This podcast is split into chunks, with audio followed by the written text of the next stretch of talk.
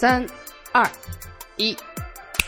Hello，大家好，这里是 Bad Coffee，今天是二零一九年十月十号，也是 Bad Coffee 的第四十二期。我是 Milkshake 杨，一直居住在夏天。本期的主题是跑酷，然后跑酷是一项比较危险的极限运动，对普通人来说，跑酷是一项比较危险的极限运动，请大家谨慎体验。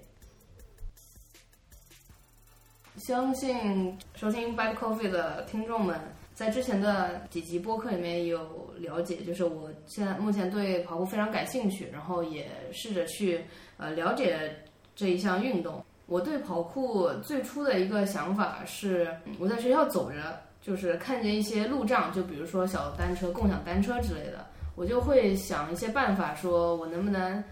呃，就就当时没有想，就会特别希望自己能够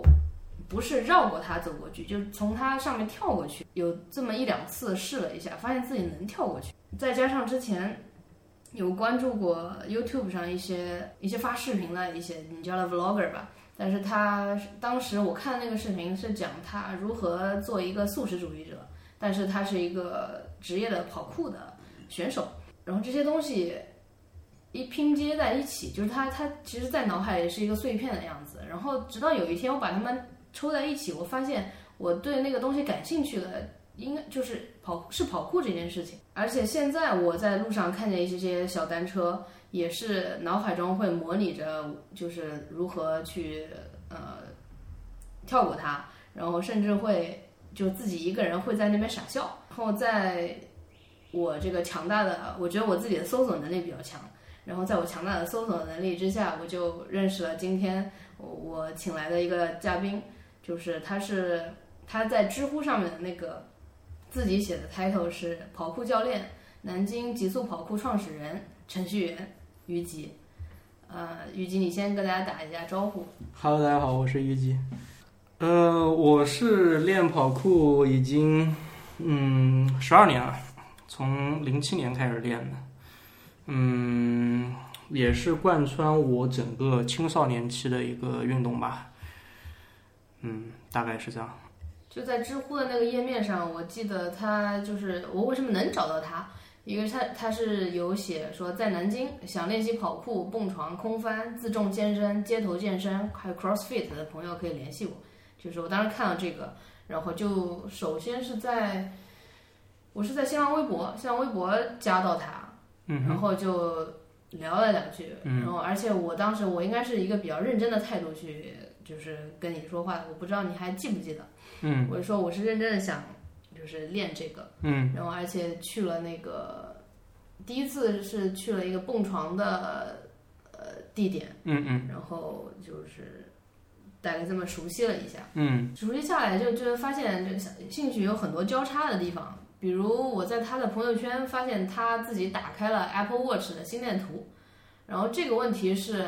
呃，苹果在中国区把这个功能给阉割掉的，只有在香港啊，或者说美国、英国，就除了中国以外的这些地方是可以打开心电图功能的。然后你你要不先跟大家说一下，因为我觉得我们的听众比较关心这个问题。好好，哦心电图。呃，如何打开心电图？呃，心电图这个问题其实也是比较呃比较简单的啊，就是它的原理是比较简单的，但实践可能会有一些嗯难度。首先的话，你的产品就是你的 Apple Watch 必须得是港版的，就是目前而言啊嗯是港版的、或者是美版的。呃，就不要是中国区买的，对，暂时是啊，但是但是因为国区的那个硬件应该没有阉割，就是理论上的话，后期应该也是可以的可以打开嗯啊啊，对。然后呢，就是你只要你有一个香港的好朋 友，然后呢，他的隐私也不太担心被你知道，嗯，那么你就在你的设备上，就是在你的 iPhone 上去登录他的这个账号，嗯，哎，然后他原来那个 iPhone 上的就是 iCloud 上的那个心电图的那个数据，嗯，就会同步到你这台手机上，嗯，这个时候你再登你的 Apple ID，嗯啊，自动的话就可以开启了这个心电图的功能，就这么简单。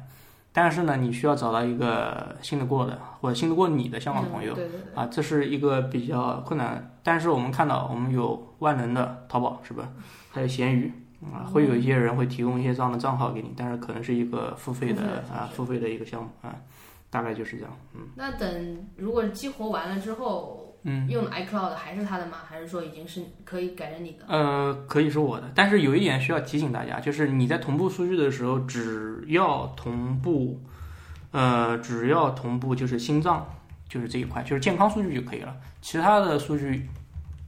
一样都不要勾选，因为很容易造成这个数据的污染。嗯啊，如果说你勾选了他的联系人的话，那么这个联系人就自动回到本地了。啊我明白了。然后你就会发现，嗯，哎，我怎么多了这么多朋友呢？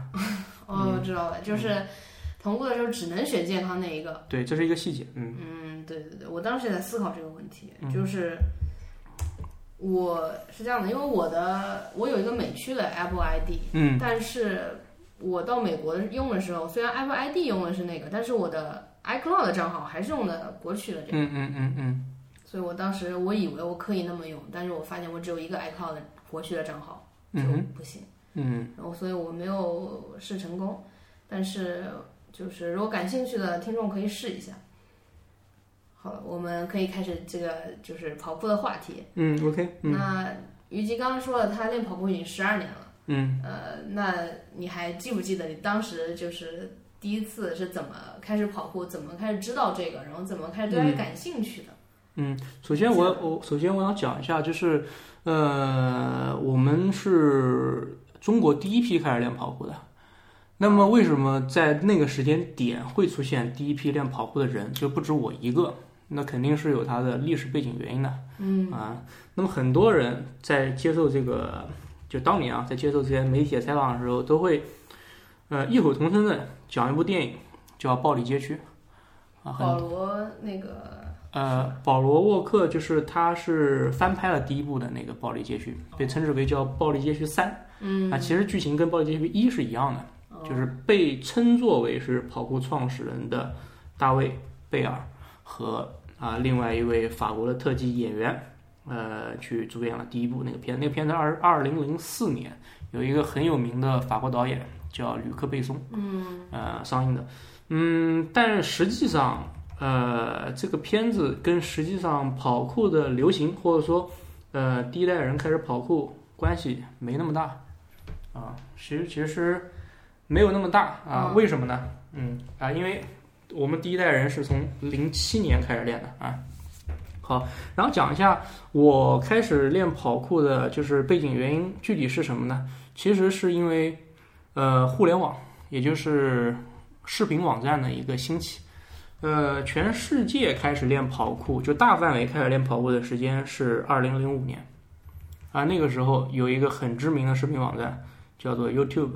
啊，它开始上了上了之后呢，就是很多人会把曾经的一些电影里面的片段啊上传到上面，嗯，啊，大家就有人开始模仿，然后自己做跑酷视频，然后别人看了，诶，怎么在现实生活当中也能这么玩呢？是不是？那我也尝试的去练练吧，然后再把我的视频上传上去，然后再。呃，那一年当中有一个拉脱维亚人，嗯，叫 Oleg，呃，他的那个视频是当年 YouTube 十大视频之一，就是播放量最高的十大视频之一，嗯，然后也就大大的去推广了跑酷。那么在国内的话是，呃，零六年年底有一个叫土豆的网站，啊，然后后来有一个呃呃模仿 YouTube 的网站叫优酷啊。然后他也上，在如果没记错的话吴是永强是吗？是对创始人。对，他的创始人。然后，呃，没记错的话，应该是零七年初的时候开始在国内大范围的去上映。然后我个人的话，也是通过这个网站，嗯，看到了当年奥利格，就是呃有一个叫福建扬帆的一个哥们儿，从 YouTube 就从油管上搬运过来的一个视频，然后觉得哇太厉害了，嗯，那我也要这么厉害，呃，当时你是高二、高一。高一，嗯，高一。然后讲一下，就是刚刚是那个背景嘛，然后讲一下就是为什么，嗯就是自己会选择去练跑酷，这是一个主观原因。刚刚一开始讲的是客观原因，对，那主观原因的话，就是在那个时候，或者说我觉得大部分人在青春期或者说在高中这个时间段之内，会有一个渴望被别人认可的一个一个心理想法吧，嗯，或者说或者说去展示自己个性的一面，或者说突出自己与别人不同的一面。那么跑酷的话，就是一个很好的选择，而且可能更极端一点，就确确实实这个东西就只有我可以做到，而别人嗯都不可以做到。那么我就去选择去开始这样一个一个训练的练习吧。嗯嗯，你当时有觉得它是极限运动吗？呃，其实并没有，我、呃，我们真正实实践去做这件事情的时候，倒不会去考虑那么多理论的事情，嗯，呃，或者说抽象层面的事情，因为它是不是极限运动跟我没多大关系，我只是想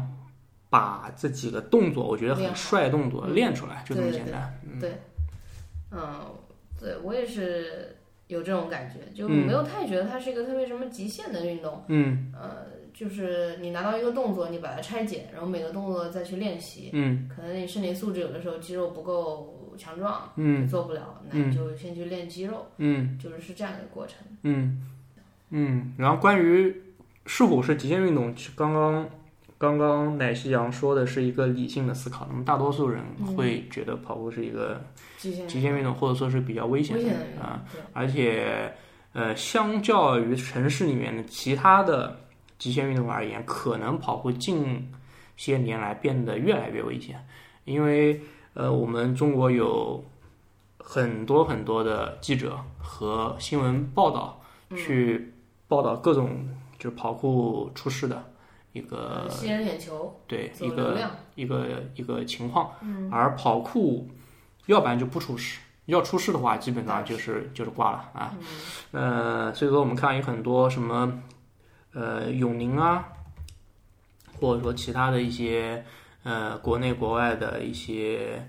呃跟跑酷有关的人员去爬楼，然后掉下来，或者从楼上跳来跳去的啊。嗯，然后他们觉得，嗯，找不到一个很好的词来形容这些行为，嗯，那就叫跑酷吧，或者说它确确实实，嗯、就就是跑酷的一种变形吧，嗯，也可以这么去理解，嗯，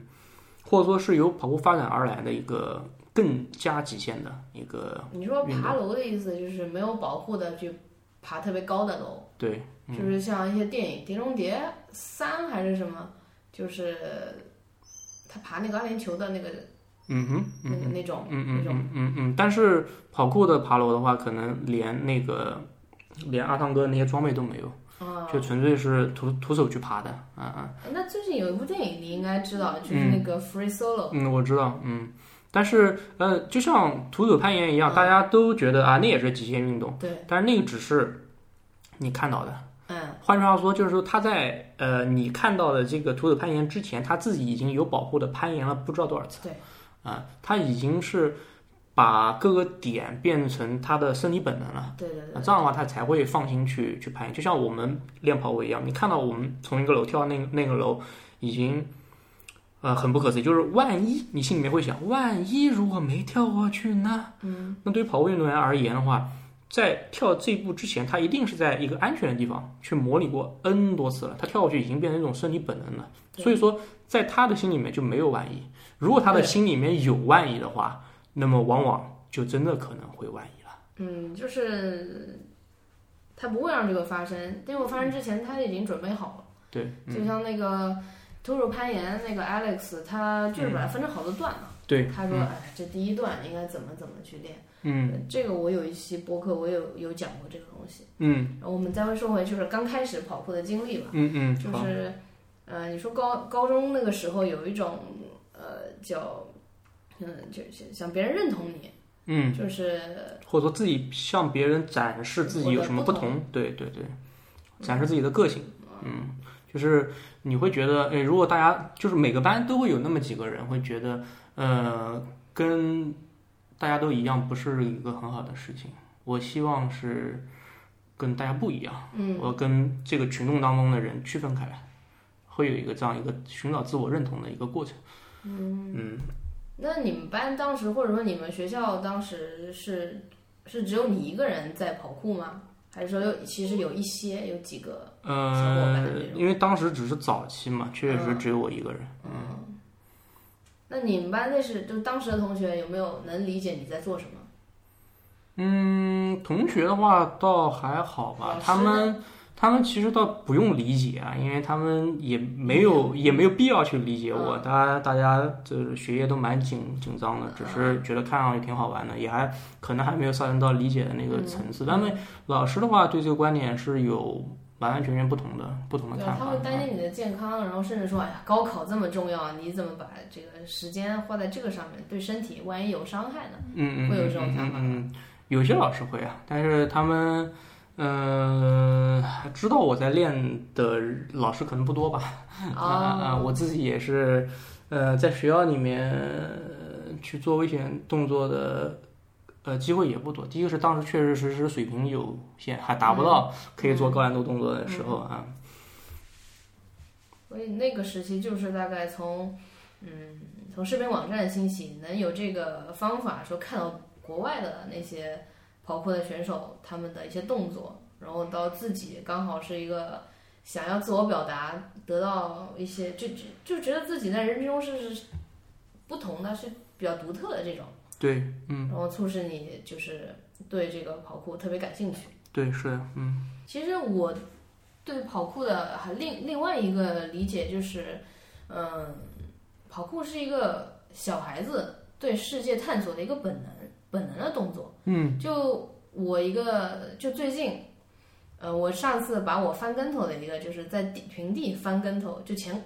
算那个算前滚翻嘛，前滚翻，嗯，那个发给你，嗯因为我记得我明明记得很清楚，我跟我哥哥小时候都能做这个动作。嗯嗯然后后来最近我就一个是问了我妈，我说妈你会翻跟头吗？她说小时候会。我说你现在翻一个试一下。我妈就是已经快翻了，后来就放弃了。嗯然后我又问了一个一个朋友，嗯我说你试一下。她一开始说我小时候会，我说我们小时候都会。嗯然后我说你现在试一下，她也有有点害怕，但是她后来还是翻过去了。嗯嗯，我就在想一个问题，为什么很多动作小孩子的时候都能做，但是大了就做不了了？嗯呃，我是这么去解释的，一个是就是你大了之后，你的力量跟不上你的这个体型的变化。嗯呃，我记得我小时候能能够爬那种裸的那种杆子，三十米的都可以爬上嗯去。嗯，然后和男生一起玩那个双杠，就是嗯两个人像、嗯嗯就是我追他，谁先追到谁这种、嗯嗯嗯嗯都完全没有问题。嗯，但是现在一个是也没有说就不会有这种男生跟你来玩这种游戏，嗯呃，男生自己可能也不太会就。二十五岁这样，他也不会玩这种东西，嗯所以我觉得跑酷它它是一个让我能唤起童年的一些记忆的嗯一个运动。嗯，你是你你当时或者说你现在有有这么想过这个问题吗？就是，就比如说我们孩子他开始迈第一步，他想去抓一些东西，他想翻过去。嗯就昨天我遇到就是我们实验室来的一个，他带着孩子过来的，以前的一个师兄，嗯然后那个孩子就一直要去嗯翻一个椅子，他要去翻沙发，嗯可能这是一种本能。嗯，你觉得会这样吗？嗯，首先我也讲一下，人是动物的一种。嗯，对，那么人的话，它有人性，嗯它还有动物性嗯对。啊。所以说，嗯，我们小时候没有经历过礼乐教化，那么它会更偏向于动物性一点，对，它会有自己本质的探索啊，或者是啊这样的一个过程。对，那么等到了年龄大了之后，很多事情我们就会发现一个什么呢？就是之前也是很火的一句话，就是可以，但是没有必要，或者你找不到原因了。嗯也就是说，呃，你要你做一件事情，肯定是有两方面原因的，一个是你身体上可不可以，对；第二个是你心理上可不可以。对，就如果说你身体上可以做这个动作，但是你心理上觉得我没有必要做这个动作，那你就不没有去做它，嗯或者或者说就是你的目标就是呃不需要去做它。嗯嗯，然后嗯、呃你像刚刚你讲的，其实是有两个层面的，一个是你之前刚刚讲的，你看到一个东西，你很想去、呃翻过它，或者有一些想法，嗯呃，这个东西我我本人创了一个 名词，我把它称之为叫叫 think，叫 think， ，S I 就是就是就是 think， think 把后面加上 o u r， O U R，哦对对，就是把 think 跟跑酷合 OK，OK，OK，就是合在一起，嗯，然后，呃，就是我会把它称之为一一种叫精神跑酷，或者叫叫思想跑酷啊啊 OK 啊啊。那么它会让你重新去思考，你作为一个人跟周围的世界、跟跟周围的环境，是嗯不是不是那么单一的关系？就是有没有其他的可能？这样的话会拓展你的一些视野，或者嗯是一些想法，或者说是一些思路。我个人是这么想的啊，这是第一个。第二个就是，当你有了这些想法之后，你怎么去付诸实践？那么你需要一个理由啊，或者说呃一个一个目的吧，一个目标。嗯啊，那么大多数情况下，呃，就像你讲的，为什么很多人很多人呃年龄大了，然后他们不会去做这个动作，因为他们没有目的。嗯，他们觉得哎，这个干嘛呢？是不是？我嗯，做出来能怎么样呢？对啊，所以说还出糗，对，所以说我们真正练跑酷的人的话，是有自己的目的或者说目标。就像我年轻的时候，我会是刚刚我讲的那个想法，当我年龄大了之后，我会发现它其实是一种健身的方式，只是它的目标跟传统健身房里面健身方式呃健身的目标是不一样的，嗯仅此而已嗯，啊。它也是一种健身的体系或者说是一种方式啊，我个人是这么理解的。就是你说的思想跑酷这个东西，和我怎么感觉和精神按摩这种很多不知道，可能我也是一个就是自己走着走着会有一些奇奇怪怪想法的人。嗯哼哼嗯。呃，你你以前青春期的时候也是这样的吗？嗯，当你很狂热的在开始练习跑步之前，有很多动作你做不了，那你只能靠想了啊，这是很必然的一个一个过程吧。对就是我觉得，当你有一个热情，然后热情之后，你还要就是很老实的面对一个训练的过程。嗯嗯，这个过程其实我是觉得是最重要的，就是嗯最、最 solid、最你需要你花时间嗯呃很很辛苦的一次又一次练的。嗯那你呃能不能跟大家分享一下你的训练过程，或者说你训练当中就是记忆很深的一些事情？呃，包括受伤，包括你第一个你最想做的动作，把它做出来，嗯就这种，你还能就是记得一些故事吗？嗯，这个可以的，因为我们最早其实南京是一个很幸运的城市，为什么呢？因为当年有一个叫金的英国人，他到南大去留学，零嗯七年的时候过来的、啊，那个时候正正好就是呃数据网站又开始了，然后嗯又有人教。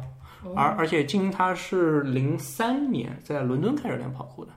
呃，刚刚奶昔阳讲的看到那个素食节目的那个 team，嗯，对对对，就是看金的视频才开始练跑酷的哦，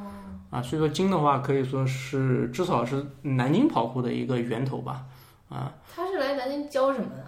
他来南京读大学啊，哦，他哦，好吧，我以为他是老师，啊然啊后过来教职的，啊啊，他在这边留学读了学的，两年，对，然后零七年到零八年两年，哦那刚好跟你是重合的，嗯对，吧所以啊所以我跟他后面练了两年。哦，哇，然后，嗯，但是呢，他有一点就是他对空翻动作，他个人是比较，嗯，没没有那么喜欢的。那么这点跟我是不同的，因为我当年的也比较年轻嘛，嗯我我想尽可能的酷一点或炫一点，我我是会想要去练习空翻动作的。嗯但空翻动作因为当年的条件有限，嗯、你要追求一个低风险的训练环境，基本上是不可能的。嗯、因为呃，作为常识的话，大家知道我们国家的运动体系跟呃国外的呃运动员体系跟国外的是有些是不太一样的。我们举国体制，我们国家有专业运动员和职业运动员，而国外的话，嗯只啊、有我职业我对我讲，呃，发达国家的话，基本上是只有职业运动员。对，那么这两个运动员的差别是什么？我们请 教一下奶昔啊。我我对这个其实理解不多，我只有在就是美国大学待过，然后有那种感觉。嗯呃，我们就是一个，我是专业运动员，就是说白了是国家养着你的，然后嗯你出去比赛，为国家争什么世界杯，然后这种大大赛的一些冠军。然后职业的话，你得就像李娜那样。对，你是一个职业运动员，但国外的话，他他是有一个大学就开始呃培养成一个职业运动员的这种嗯方式，嗯呃嗯就是一些，就是美国的这种呃运动体系，它是从你大学生的时候，你就可以签一些教练，嗯然后你开始就可以出国去申请这种各种奥运会的比赛，只要你的这个分数够，或者说呃你的什么，比如说菲尔普斯，他这个嗯你就跑游游游泳游得快嘛。嗯这是就国外通常的这种，所以我在国外的一些健身房，就学大学的健身房，嗯会见到特别厉害的一些那个运动员。其实他是运动员，但是我当时会以为他就是大学生，嗯，跟我们大学生没什么差别。当时我还觉得，我的天呐，国外的就是女生，我当时从来没有看过一个女生可以引领向上的。嗯嗯，但是那边就我觉得怎么那么普遍？然后后来一想，如果我们的运动员也可以，所以嗯他是大概这样一种感觉。嗯我嗯这这只是我的一个就嗯接触了之后的感觉。嗯嗯嗯嗯。嗯，你再给大家系统讲讲。嗯，我讲一下，因为我们国家的话，它是一个就像刚刚奶昔讲讲的举国举国体制嘛，而且我们国家，呃，走在这个伟大复兴的这个路上嘛，嗯要对外要输出一些软实力。那么嗯所谓软实力的话，可能就是在呃科教、人文包括体育方面，对，那么需要修一修我们的肌肉。那嗯么呃为了秀肌肉的话，所以我们国家对于非商业化的的运动，那么它会去做这个专业化的培养和训练，比如说体操啊。那么在我们国家没有职业体操运动员，换句话说，体操整个这个项目，你看一下，比如说职呃那个篮球啊，呃足球足球啊，网球对它有相关的明星啊，有对有这个商业去运作。联赛呃，体操的话，我们思考一下有没有。好像是似乎没有，跳跳水有没有？似乎也没有。没有，对，而且他还禁止你去参加各种对广广告，比如对说对啊某某一位是吧？嗯，嗯某一位某某一位要去哪的爸爸是吧？那个呃，当然我们就是扯得有点远啊。然后体操的话就是专业运动员。那么专业运动员，他国家有专业的场地，比如说我们在南京的话有南体啊，包括我们那个全民健身中心后面的那个呃少儿体操学校。那么它是只对专业运动员开放，或者说只对将来有可能成为专业运动员的人开放，对于社会大众不开放。嗯那么像美国，它有很多体操俱乐部，它就是面向社会大众的。嗯然后你可以去练，然后练好之后，再比如说参加某一些重大比赛之前，它会有一个全国选拔赛。嗯全国选拔赛你选完之后，你可以进国家队了。美国也有国家队嗯，但是这个国家队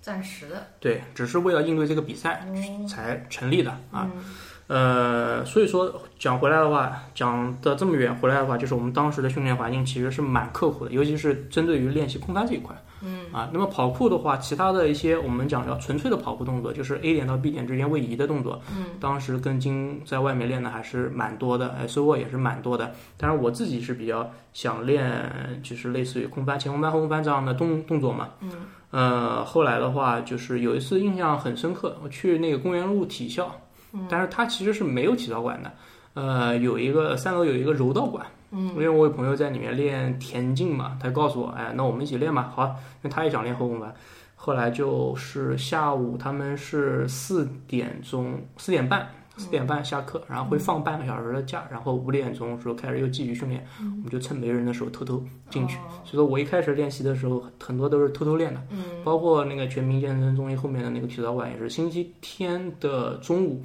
十二点到两点钟之间他们休息，那怎么办？好，那他们休息就是我们训练的时候。嗯嗯他大概他他们知道吗？那不知道，知道的话会赶紧走啊，因为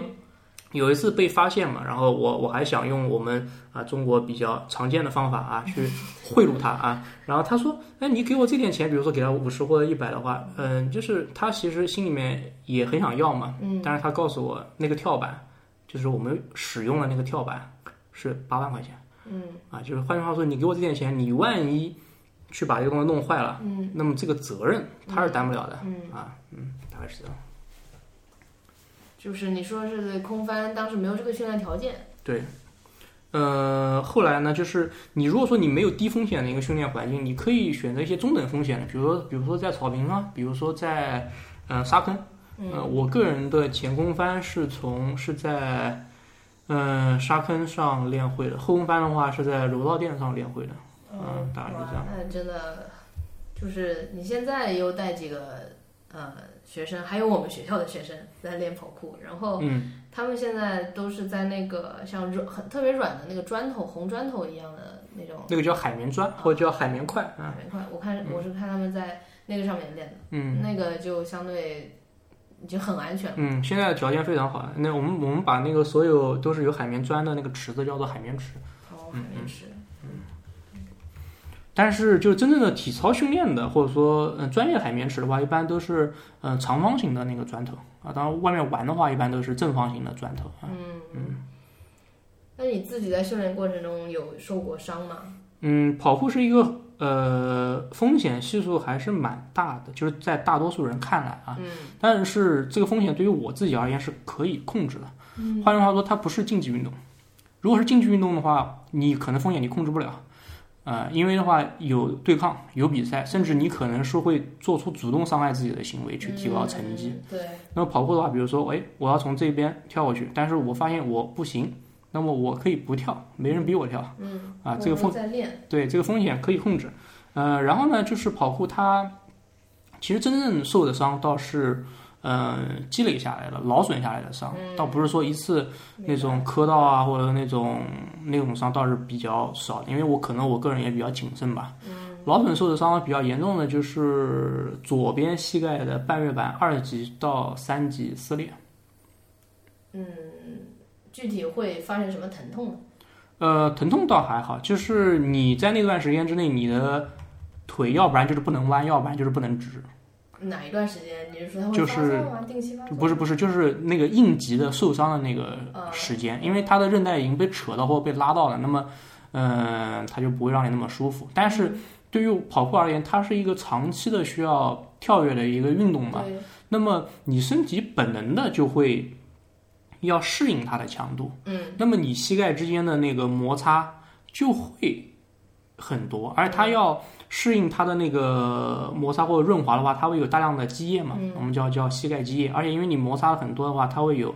这个骨质增生。或者有骨骨刺，就是更严重一点的话，嗯，哦对于我而言，我觉得这都是正常的，就不会不会会说是呃用什么科学的方法、正确的方法，然后你们就没有事啊。哦呃，这个本身这个想法就是有问题的，嗯因为你要获得一个东西，你要付出代价。对你必须得是付出代价的。这个呃，或者说做出一些改变吧，嗯啊、就不存在什么科学的、正确的，然后就会让你一点损失都没有的，这个是不现实的。嗯，我记得在就是我第一次看到你的时候，嗯嗯，我我不知道你是怎么，就是我当时一看说，哎，他也戴眼镜，这嗯，个这个东西我能斯斯做文，文的，嗯嗯嗯，我我我也能做，嗯就是嗯呃，还有就是我有一次是跟我朋友一起去那个就是叫蹦床蹦床馆，对，嗯蹦床馆。嗯然后我们当时在学一个动作，就是背弹。对，在蹦床上的一个蹦床动作，对，呃，我们就我跟我朋友俩一起学，嗯然后后来回来之后，呃，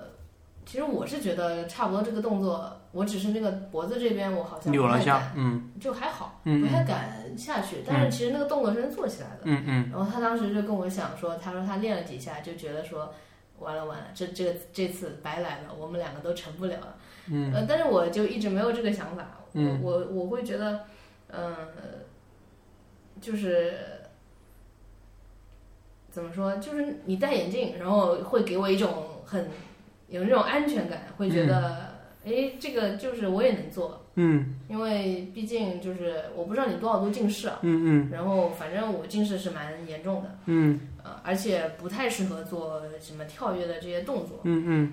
嗯，而且那那次前两次只是叫膝弹，嗯，西塔，嗯然后回去是膝盖会有点青，有点肿，嗯嗯然后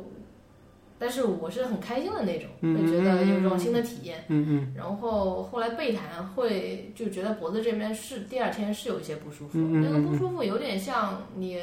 嗯，落落枕了，呃不是，嗯就是长时间不运动，突然运动之后有一点乳酸的堆积，嗯是有嗯这种感觉。嗯嗯嗯，但依然就是会觉得是一种蛮不一样的体验，嗯嗯，所以对它就是还是很保有那种兴趣，而且会觉得我能做，就是这种感觉。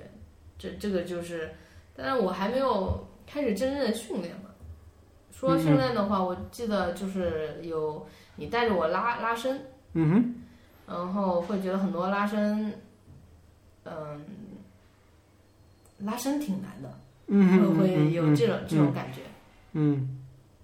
你你自己就是当时，呃，那时候的时候，就是怎么说，年轻的时候，嗯你有对拉伸，因为他之前的这应该叫一个，就是训练之前那个叫热身，吧对热身的一个热阶段很，重要。对，然后，嗯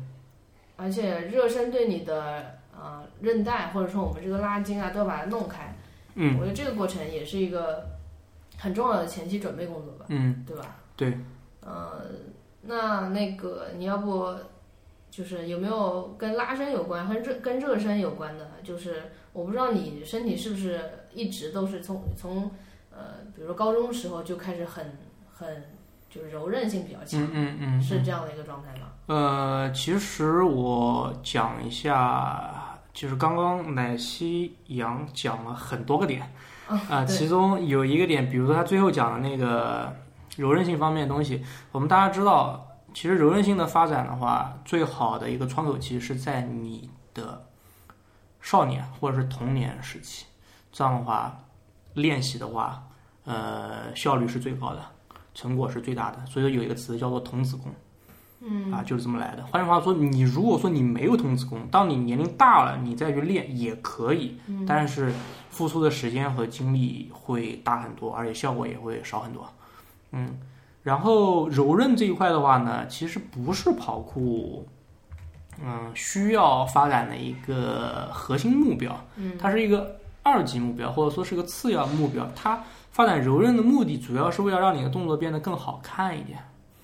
很顺滑的那种感觉。对啊、会让你漂亮。但是我们知道，动作得先完成吧，嗯，啊然后才能完善吧，对然后才能完美吧。对，对，所以说，呃，柔韧这块更多的是完善和完美层面的东西啊、然后就是讲一下热身方面的东西，因为跑步的话，它作为一个，呃，你活动范围比较大的一个运动，而且的话就是极有可能会跌倒啊、摔倒啊，那么需要你有很高的应急反应，或者说你的身体要承担这些风险的时候，那么热身就非常重要。嗯热身主要对于我对于跑酷而言，呃，跑酷的热身主要是讲三个方面啊，就是，呃，它热到底热什么东西呢？啊，所谓热身，对于跑酷而言，要热三个东西，第一个是你的肌肉啊，你的肌肉的，温度嗯，啊，让它让它热起来或者让它活跃起来。对，啊，第二个是关节，嗯就是它关节的开合的角度嗯能不能变得更大一点，或者说你先能做到最大，嗯等到你有应激反应的时候，你自己可以去呃支撑身体的各种倾斜啊、重量啊。嗯啊，第三就是韧带，嗯，或者说我们叫做筋。那么所谓筋的话，就是韧带跟肌膜嘛，是不是？嗯啊呃，然后韧带的话，就是也是把它拉扯到一个跟那个关节一样的，就是尽可能让你身体的肢体的活动范围变得更大。嗯啊，就是这样，呃，以应付各种急应停应急对转对这应急情况，去降低你这个运动的风险，嗯主要是这么回事。嗯，因为跑酷里面有很多这种急停急转的动作，对，嗯就是会思考一个，比如说我现在瞬时速度有多少，然后这时候突然停下来，我需要这这个动动量有多大？嗯。 我不知道你当时那个就是高中的时候，可能学物理有没有会想到这些问题啊？呃，其实跑酷的话，急停急转倒不是那么多，它跟网球不一样。网嗯球运动当中有，呃，大量的那个停，然后突然转过来，嗯，就是它会有各种急停急转的动作。跑酷的话，呃，如果说你是一个优秀的跑步运动员的话，你一定会。呃，借着前一个动作的力，就顺着前一个动作的力哦去做下一个动作，这样才会让你变得更顺滑嘛。就是嗯，跑酷也分，好像是分几种，但有一种是那个 free running，呃就，free 在 run，嗯呃，在城市里面就是做很多很多连着的动作。嗯哼。我觉得做连着的动作的时候倒好一些，就是你就像你说的，后一个动作会借前面一个力，但是如果嗯做单一的动作，我觉得是不是它就会，嗯因为你的动作是从停到停，嗯哼，是吧？就会有一些这种，嗯，对它，呃，如果是单一动作的话，其实就不存在切换那个、那个、那个、那个，只是呃，有很高的速度，然后更高的速度要停这样。对对对，然后就是顺便讲一下跑酷它发展的身体素质到底是什么东西，或嗯者说它追求的，就或或者说你如果把它当做是一个养生跑酷的话，你到底练的是什么身体素啊，质？还有养生跑酷这对一说，对对，因为这也是我，因为现在这个年龄对年龄的阶段啊，因为我已经没有办法去追求，呃，高难度的动作了。不是说我身体不可以，是我心里面没有这个理由了。嗯、因为高难度的跑酷动作或者参加那种世界级的那种极限跑酷的比赛的话，那么要求你的身体要常年保持在某一个状态。你说体脂这种，呃，倒不是体脂，就就是没有参数的，就是你要能达到，你可以，呃，去举个例子，就是那种备战奥运会体操项目的运动员那种身体状态。换句话说，就是你每天需要付出大量的时间去练。嗯那么，我不愿意付出嗯，这么多还有的控制时饮间食可能，对，呃，我不会，我不愿意付出这么多时间。就换句话说，我知道怎么练，我也可以练好，但是我已经没有必要去练了。就是教练的一种想法，是不是这种？嗯就教练他大概知道这个方针，你该怎么怎么阶段怎么，嗯嗯嗯但是他只是现在指导一些人。对我，所以说我现在就是嗯，去做教练这样的一个事情吧，嗯啊，因为对嗯，还是希望能把自己的一些想法去分享给对大家的。啊嗯那正好就说到这里了，就进下一个这个话题，就是说我们一般人可能像我这种，他对他感兴趣，然后嗯是如果去练习，那就练习，然后成为一个跑酷的，嗯，能够做一些动作的人吧。然后嗯但是你，你就是还创建过一个跑酷健身房，因为我在知乎上面看到一个。呃，答案还是看到一个一篇文章吧，叫嗯嗯《嗯极速跑酷场馆健身的幕后》。嗯呃，我看了那个整个的过程，然后、呃，甚至是有一些你们自己做的那个草图，对对吧？就是谷歌的草图 大师那个软件，嗯然后你要不跟大家分享分享这个创建这个健身房和创建极速跑酷的这个事情吧？嗯、好的，没有问题啊。嗯，呃，刚刚刚有一个地方没有没有讲完，就是跑步到底是发展什么东西。啊，你可以现在讲，我们也讲，啊可以，OK OK，我嗯们嗯过去嗯嗯，就是，呃，因为因为首先我非常想告诉大家的一点嗯就是，大家要知道自己健身到底健什么。嗯，就是很多人他们并不清楚，因为国内也没有这样的教育去嗯告诉大家有什么样的健身。嗯或者说健身的目的到底是什么？很多人只是因为觉得健身是好的东西，所以我要去健身，或者别人都健身，那么我也去健身。那么爬山是健身，那我去爬山；游泳是健身，那我去游泳；或者说去健身房是健身，那我去健身房。嗯那么其实他们背后都是不一样的。就比如说太极拳是武术，散打是武术，那你说你非要把太极拳跟散打连到一起，说太极拳就是以慢打快啊就能打得过散打，那这两个东西虽然都叫武术，但是完完全全是不一样的东西，嗯是没有办法在一起讲的嗯啊。如果说有人把这两个东西合在一起讲了，嗯，那我们把它称之为叫骗子啊。那么所以说，嗯呃，所以说呢，所以作为常识的话，需要跟大家讲一下。那么所谓健身房的健身房里面练的，大多数人追求的东西都叫做健美。嗯，换句话说，他训练的目的是什么呢？是为了增加肌肉的呃这个大小对或者形状，对形状的，而且它要就是增大肌肉，并且要保持一个比较清晰的肌肉分离度，好吧？肌肉分离度啊对是肌肉指分离度的换句话说，就是你能看出来他的肌肉，他的肌肉是一块一块的，嗯而不是变成一个胖子嗯啊，会把它称之为叫肌肉分离度。那么还有一类人在健身房练的，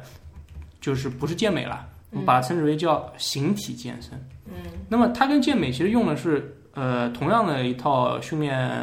法则或者是体系，但是它练的肌肉并不追求那么夸张，它并不是要练成施瓦辛格，嗯呃，它只是为了塑形。换句话说，就是前面那个叫增肌，后面这个叫减脂啊嗯我对我大部分都在减脂，啊，所以我们把它称之为叫塑形嘛啊。嗯那么呃，还有一些跟身体没关系的，那么我们比如说刚刚讲了有健美，那么还有一种东西叫做健力。所谓健力，就是我们讲的力量举。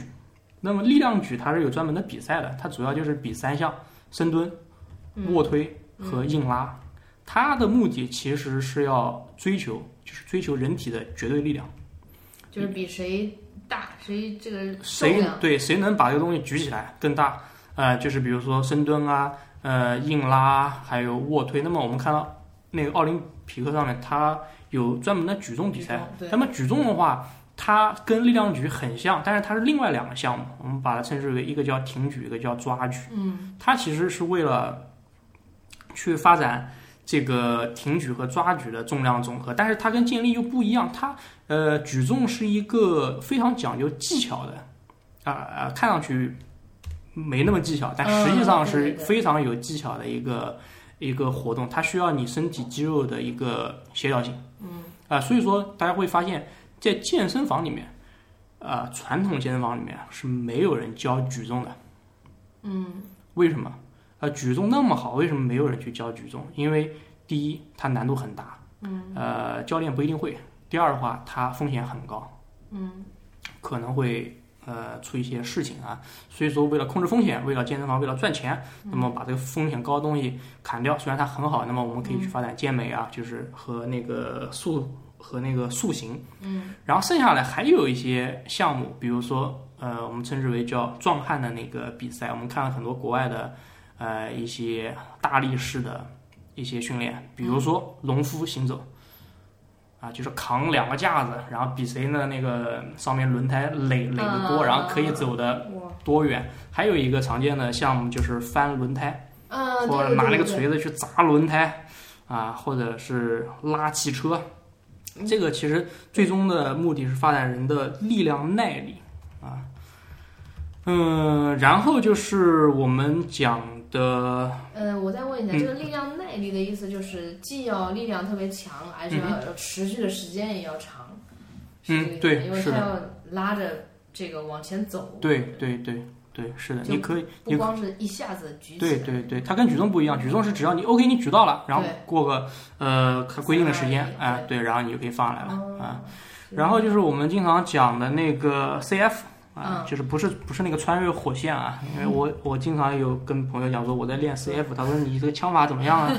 我后来我就换了个朋友啊。那么它其实是一个，嗯、它其实是一个商业项目。对我也啊认为啊！是很多人会觉得，诶，它是不是一个训练模式嘛？它，但是，但是它本质背后是有一个专业的商业团队去推动它，而且，而且它的创始人的话，呃，希望这项运动可以发展人的十项基本身体素质，啊、呃称之为啊、心血管啊、灵活啊、平衡啊、速度啊、力量啊，包括这个爆发力啊，还有什么精准啊、耐力啊、无氧耐力啊、协调啊、柔韧啊、强度啊，就是我们所讲的绝对力量啊，嗯，呃，十项的这个。这样的一个，呃就是以十项人类最基本的身体素质为目标的一个运动。而且我们看到最近几年的呃 CF 的全球的比赛又加入了很多大量的其他运动的一些嗯影子，比如说铁人三项的一些影子，还有一些其他的。嗯，类似军队里面训练的一些一些项目啊，我个人觉得啊，其实它的目标就是就是你要想让人去发展十个东西，呃，可能概率没有那么大。对我觉从得野心挺大的，就是这种感觉。对，就是实际上来讲的话，呃，还是以比时间，或者说以规定，呃，嗯时谁间做对多少组对做多少个组为为主，那么它其实就是一个倾向于比赛耐力的一个项目。嗯嗯，大概是这么个情况。然后剩下来还有一些，比如说体态的训练啊，就是嗯，有的人去追求一些改善自己身体的一些情况啊，呃，还有一些就就是街头健健身。啊街头街头健身对也是一个训练的目呃目的，因为很多人他们觉得呃健身房里面练的是死肌肉啊，那么我要练活肌肉怎么练呢？我不在健身房练，我在我在我在街上练是吧？ 然后啊，为了去能在街上的我们政府提供的一些单杠、双杠上面去做出一些高难度的动作啊，啊，称之为叫街头健身或者叫极限健身。那么大概呃那个健身的目的就是以上这么几种。那么着重讲一下跑酷啊，跑酷要发展的其实就那么几个，它不是为了健身而去健身的一个项目。我刚刚讲了，它的目标是为了练动作，嗯它的健身属性是它的次要产品，嗯它主要发展两个身体素质，一个是协调性，一个是爆发力。嗯啊，呃，稍微讲讲一下爆发力啊，爆发力是一个符合身体素质。嗯换句话说，它是由两个身体素质结合起来的，嗯一个叫做速度，一个叫做力量。嗯换句话说，速度加力量等于爆发嗯啊。嗯，还有协调性呢。所谓协调性是什么呢？就是指你身体在规定时间内嗯按序正确完成动作的能力。嗯啊，呃，解释一下，就是这么回事。那么，呃，跑酷的话会让你变得更灵活。啊嗯，对，这个应该我觉得是很明显的一个。嗯，呃，这就是我要讲的东西。所以说，大家在练习或者在健身之前，一定要知道自己到底想干嘛。嗯、大多数人都是想要一个好的身材，嗯就对是好看嘛。对当你在健身房里面练的时间已经够多了之后，你可能就会有其他的需求，对的，比如说去追求这个，嗯，去练习 CF 啊，或者是去练习举重啊，或者是说去练习跑酷啊，这都是有可能的。就像我们有钱了之后啊，我们会有更多的其他方面的需求啊，就是你温饱搞定了，你会追求一些艺术啊、文化方面的东西啊，其实道理都是共通的。嗯我发现健身房现在还有一种普拉提，嗯哼，普拉提，这也是一种健身方式吧？我觉得它动作还挺难的，应该它、嗯。它的什么拉伸、柔韧，很嗯多嗯动作很难。嗯，普拉提的话跟瑜伽，嗯嗯、他们都是呃女性可能练的会多一点对，他们追求的是身体的柔韧性，啊、嗯或者说身体一些在稳定状态下的一些，呃，嗯就是静态的平衡。对，那我们再跳到那个健身房，就是跑酷健身房这嗯个。嗯嗯，因为我在练习跑步的初期，我呃受受到到很多限制。对，受到很多限制，所以说我深知，如果说跑步想要发展下来的话，一定要有自己的革命根据地嗯啊、那么作为作为政府的话，当你有一个方面，就是你可以向政府或者说向一个更大的团体，比如说学校去申请这方面的资金或者是场地，但是因为我们呃有中国特色，所以。啊，在这方面基本上没有人会批你，因为这个跑酷的风险性，大家大家都心知肚明，所以说你只能自己搞啊。嗯自己搞的话有两种思路，一个就是完完全全全完完全全自己搞，自己租场地啊，然后搞设备啊，搞人员啊，然后全部弄。这样的话，你的呃权限或者说你能够控制的东西是最多的。在美国，在欧洲的一些国家，就会有出现这样的纯粹的跑酷馆啊。那么在我们国内的话，呃，现阶段的话，从商业模式角度来讲的话，还不够支持，所以说我们当初选择的话是跟健身馆去合作。嗯因为健身房有某些健身馆可能有 CF 的项目，而 CF 的身体素质呃的训练模式跟跑步又是比较类似的，所以说我们去建设了一些障碍，呃，去设计了一些障碍，去供嗯跑酷就热爱跑酷的人去训练。嗯。然后也是从是不是从那个时候开始，你也开始就是作为教练来训练一些呃，那个倒不是，我个人从零七年开始练，我从零八年年底就开始做教练了。嗯嗯，所以说我讲不客气的话的话，就是我可能练的水平，呃，现在来看的话已经是很普通了。嗯但是从教练的就教学时间的角度来看的话，呃，在国内应该算是教跑过最长的教练之一啊。哦，还还给自己加了个之一。嗯，人也人也是要谦虚的嘛，是吧？嗯，低调点好。嗯那这个呃，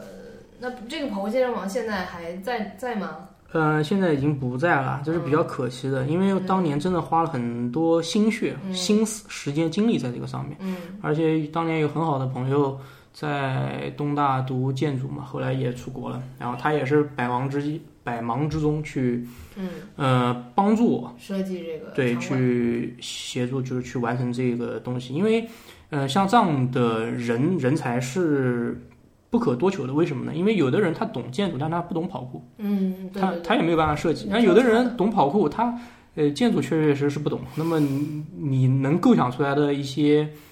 呃设备可能是比较单一的啊。那么对怎么去利用这个空间？怎么去创造一个复合型的、更高效的一个啊跑酷训练嗯的障碍？这也是一门学问。嗯，而且就是跑酷学跟建筑学的交叉学科。那哎这个就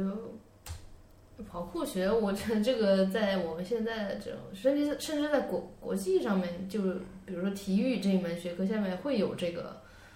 这种，还是说你自己自创的？跑酷学的话，是我自己目前自我所对 自创的一个学问啊。那么，那它它其实它是客观存在一个东西啊。所谓跑酷学，就是关于跑酷的学问嘛所有，啊关于跑酷啊，的或所者有或者说是跟中医学一样，对，或者说是跑酷的理论，它的形而上学。嗯、那么跑酷的话，也是在去年有被这个国际体联，就国嗯国际体操联合会去列为它下面的子子项目之一。嗯那国际上对此有很多不同的声音。嗯，啊，有的人觉得跑酷就应该是自由的，他从精神的角度来很讲的街话，很街头这种。对，不应该是被某一个东西去管着的。哦，那么有些人会觉得，嗯，终于找到组 织了啊，就是专门会有一个人去推动他的嗯一个对项目，也是对他的发展是有好这种处对的。嗯对对，当然是，我个人的话是两种看法都有，嗯就是都对，而且有一个最核心的点的话，就是跑酷到底从哪边来，这个东西很呃很少有人去真正去研究它，因为我们大家都很喜欢去呃百度一下，是不是看一下百度百度百百度百科嗯啊、百度百科都会有一个很官方的一个一段历史吧，嗯，啊，比如说是大卫他老爸是消防员，然后教了他、啊一些相关的东西。嗯，呃，如果说你对体操有一些常识的话，或者有一些认识的话，建议大家去开看一下一百年前的体操的书籍，然后你会惊讶的发现，除了空翻动作，很多跑酷动作，比如说什么心跳啊、金刚跳啊，也是早期体操训练的一个训练的一个模式，或者说是一个功能吧。甚至当年体操练习的难度比现在跑步还要大。嗯，啊、但是呢，体操有一点跟跑步不一样，就是它是在安全的、标准的环境下去进行的，而跑酷没有。换句话说，跑酷更像是，如果从源头角度来讲的话，更像是体操的一种，嗯，非标准化、非标准化，嗯，不受任何限制的体操。当然了，因为呃，跑酷作为一个多元化的运动的话，它所就是它的源头不仅仅是体操，但体操绝对是影响跑酷最大的那个源头。嗯啊，它还有其他的一些呃 tricking 啊，包括街舞啊，包括卡波拉，呃，另外的一些元素揉在里面。嗯，呃，当然这不是一个人去能做到的，是这个运动它自然发展就是就是就是这样的。嗯还有一个，或者我来聊吧。啊，可以啊，啊，还有就是刚刚奶昔阳讲，他看了我戴眼镜，我觉得嗯，他也可以。呃，其实也这也是一个关于极限运动的一个认知吧。嗯呃，我们其实，在做体育项目的时候，很少真正的会用眼睛去观察。然后呃举个例子，嗯就比如说我们要练一个，嗯，后空翻的一个动作，嗯那么这个动作它真的时间很短，它在很短时间内做起跳啊、抱腿啊、放腿啊这样的那个动作，你用眼睛去接收，去就像计算机一样去接收信息，然后给大脑去处理，然后再反馈出来，那个速度其实已经很慢了，嗯它达不到这样的要求。嗯就像我们小时候去骑自行车一样的，嗯，当你一开始骑的时候，你是左边踩一下，右边踩一下，左边踩一下，右边踩一下。当你会骑了之后，这个动作就变变得叫做骑自行车了。嗯换句话说，当你会做了这个动作之后，你就变成这个动作变成叫做后空翻了。换句话说，这个动作它本身是封装在你身体里面的。形成一种肌肉记忆，对，形成一种本能这种对感觉。对，所以呃，讲苛刻一点的话，就是呃，如果你练得非常好的话，你闭着眼睛也是可以的。嗯，说戴眼镜也是嗯哼，怎么说呢？会有一种觉得，亲切感是吧？就是嗯，或者说我第一眼看到你觉得你是个应应该，如果按成绩上来讲，应该是个好学生，你你懂我这种感觉嗯，吗？我懂。嗯嗯、就是你包括你刚才说，嗯，你真的挺斯文的，或者这种，嗯，可能是假斯文。你说，嗯就是，嗯、我是觉得，如果一个人，就是我我会偏向比较欣赏那种成绩很好的所谓的好学生，但是这个好学生他的呃，他不是那种老师传统意义上会喜欢这种学生，会嗯会对这种就是或者说不断在。就是寻找这种人吧，我我有时候也会希望自己是成为那种，就是嗯因为我觉得，如果这个学生是家长、老师都喜欢的，嗯那他肯定不是我的朋友。就是如果他只被就是被家长觉嗯。得嗯这个好，你要跟他做朋友，我不会喜欢这种人。我、嗯我我就是还那蛮么，欣那赏么的，那么，你对好学生的定义是什么？嗯，你就要问我我自己觉得的好学生，还是嗯家长他们觉得的好学呃，你就是你的看法。生？我看法，我觉得这个人就是那说简单一点，就是怎么说文理兼备或者文武双全，我觉得就这样一个丰富的人。嗯他能在很多的维度上达到自己的一个标准，但是这个嗯维度不需要太多，嗯哼差不多是这种感觉。嗯就是，嗯、我觉得我们生活在这个社会，那肯定要符合社会的一些标准，嗯要不然你会活得特别累。嗯，但是除此之外，如果你还能，呃，有一些。就是前就是也是我前两期一直聊的一些东西，就是一些反叛精神，或者说嗯自我的认知是和别人不一样的。嗯然后我能给这个社会或者说呃多带来一种多样性，嗯嗯嗯，这种东西我会觉得是我比较欣赏的那种。哦，嗯嗯，包括有第一次我跟你学一个动作，嗯呃的时候，就是我第一次去那个蹦床馆，嗯嗯然后我当时还有那种传统叫什么健身房那种感觉，就是每次我问我的教练，我说这一块这个动作会练到哪些肌肉，他跟我说，哎呀，这可能是股四，嗯呃这个就练股四。然后我那次我问你了，我说练这个动作是为什么？然后我会以为你跟我说练哪块哪块肌肉，嗯然后你当时跟我说这是一种自我表达，嗯哎，然后我就会觉得就是就是很对那种那种感觉，我不知道你记不记得，嗯嗯嗯、所以这个也是会增加我对跑酷的嗯呃好感的一个东西，嗯嗯嗯呃。我我我不知道其他跑酷的选手是怎么样，包括就前两天，就上个星期，嗯我遇到了那个跟你练跑酷的那个南理工的学生，嗯我就在路上遇到他，嗯嗯我当时看到他觉得就很乖的一个男生，嗯嗯，还跟我说老师 好，怎么会去练跑步是吧？嗯、但没有没有问他为什么，就是只是路上见到他，嗯嗯嗯然后他也说就今天一会儿一一块去练嘛，嗯嗯我会觉得，我是觉得做人真的会需要文武双全，然后放在现在可能文理兼备啊，或者说嗯呃身体素质和你的精神素质都得有一个很很好的呃表现，嗯可能是我追求的一个状态，也是希望。嗯嗯，把这种感觉传达给现在的一些年轻人，包括一些中年人。嗯这个你，那你对这个，好，好是怎么看的是吧？呃，对，嗯或者说，呃我是觉得跑酷会有一点反叛的精神在里面。嗯就是像我在路上，我能跳过去。嗯哎，对，还有一个特别好玩的事情，嗯就是有一次我是真的在，有好几次我就在那个小黄车也跳过去，嗯然后当我跳过去，旁边有一个大概可能是一个老师，他骑电瓶车，他突嗯然一个急刹，就是他自己被我吓一跳。就是嗯我只是跟我跟他平行的，我嗯在路牙，他在路中，嗯我一跳他会急刹，然后他不知道我在干什么，然后嗯他自己把自己吓一跳，也嗯把我吓一跳。嗯嗯，另外一次是我在那个学生那边，学生的宿舍靠学生宿舍那边跳了一次，嗯然后有两个同学一看，然后他们过去之后，他们说：“哎，你也来试一下，你也来试一下。嗯”就会觉得年轻人的状态和这个四五十岁的一个老师的状态就是不一样的。嗯嗯，嗯，呃，就是不同人、不同阶段，他有不同的背景，他看待这个同样的事情，他的角度是不一样的，他得到的反馈给你的反馈也是不同的。嗯，对嗯。然后作为我来说，我觉得我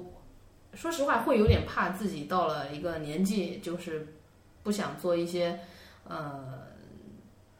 想做的事，其实是想做的，但是嗯会因为一些舒适度而放弃一些事情。嗯嗯嗯嗯，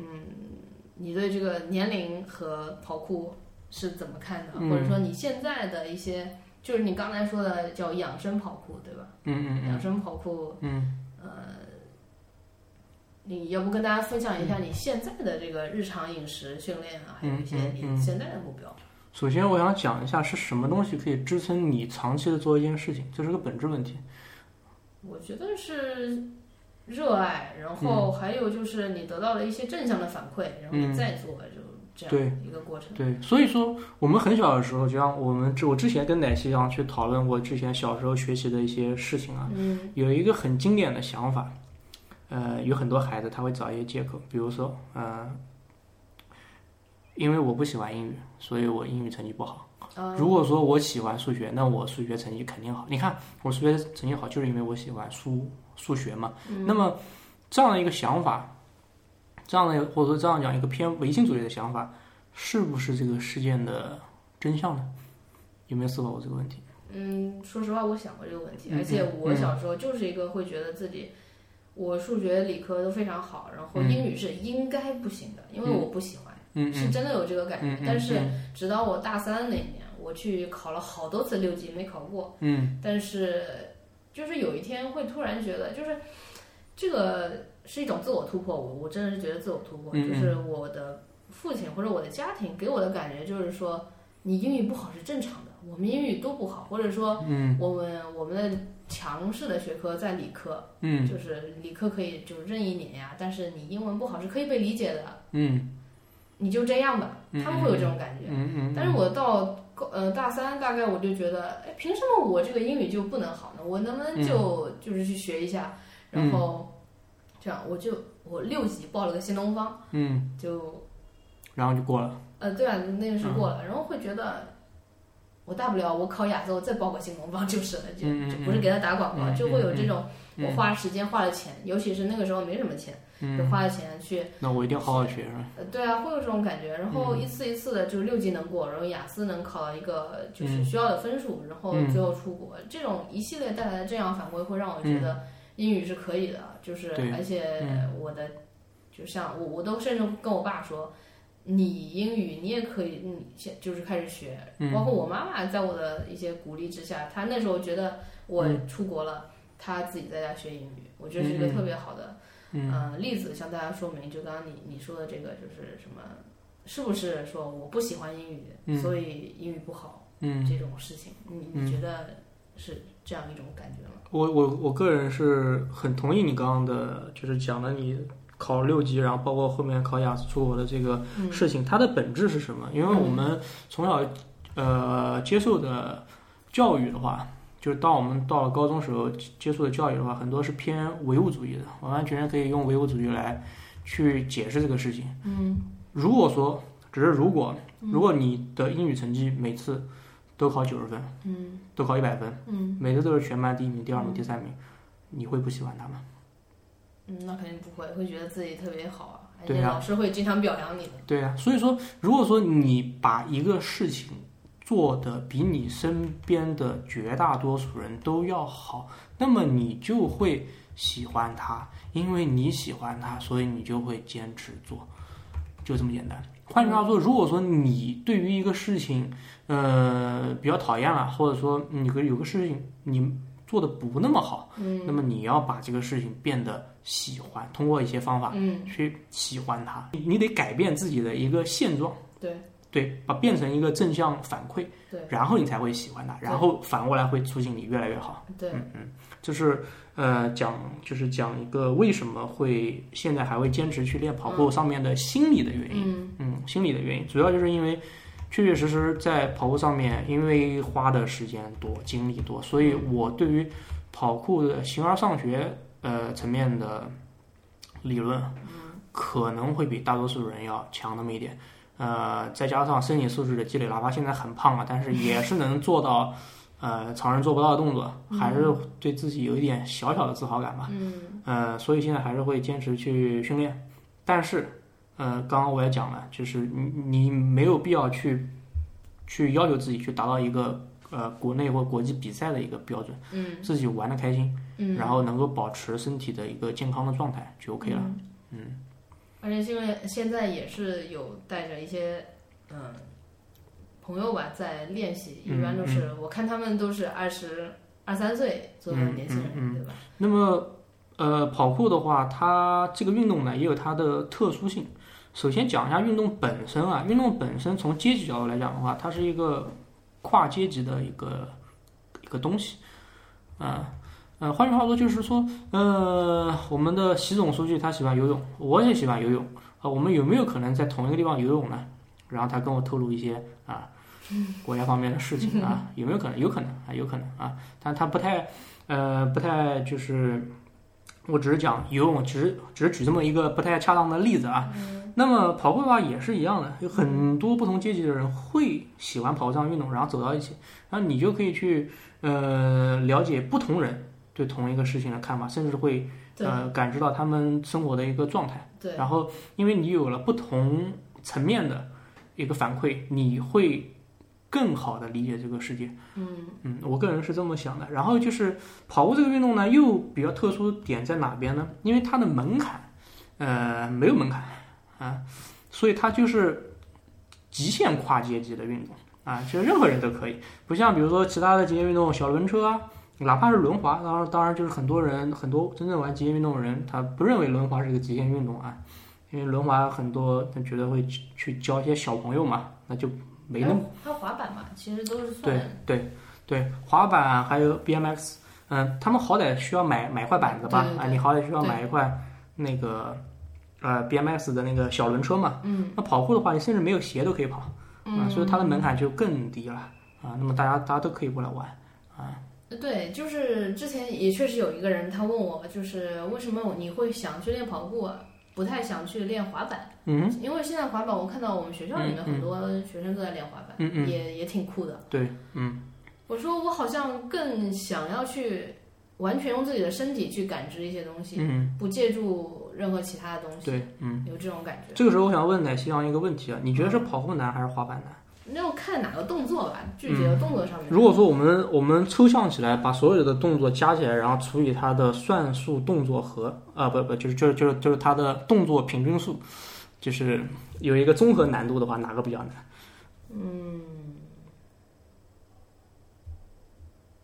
嗯，从我观察下来，我肯定觉得跑酷难，嗯，为什么？因为就我看到的滑板的一些动作都是比较小的。嗯，对，但是当然有那种特别大，像 Vans 他们会举行那种，叫 U 型池的呃抛台的一些呃对对极限滑板运动，啊，对是对吧？对，那个会带着滑板一起做，就冲是上来呃圆周运动，嗯嗯然后你要能在这个这个上面，就是完成一个整的圆，嗯它这个你最下来给你的弹力是有多大，加速度有多大是可以计算的，嗯嗯高中物理就可以算出来。嗯呃，可我想象滑板最难也就是这样吧。嗯，呃，从我的角度来讲的话，嗯跑酷可能是我们城市当中极限运动当中最简单的。啊，是吗？对，这个跟常人的理解可能是不一样的。为什么？因为跑步你只需要控制好自己就可以了，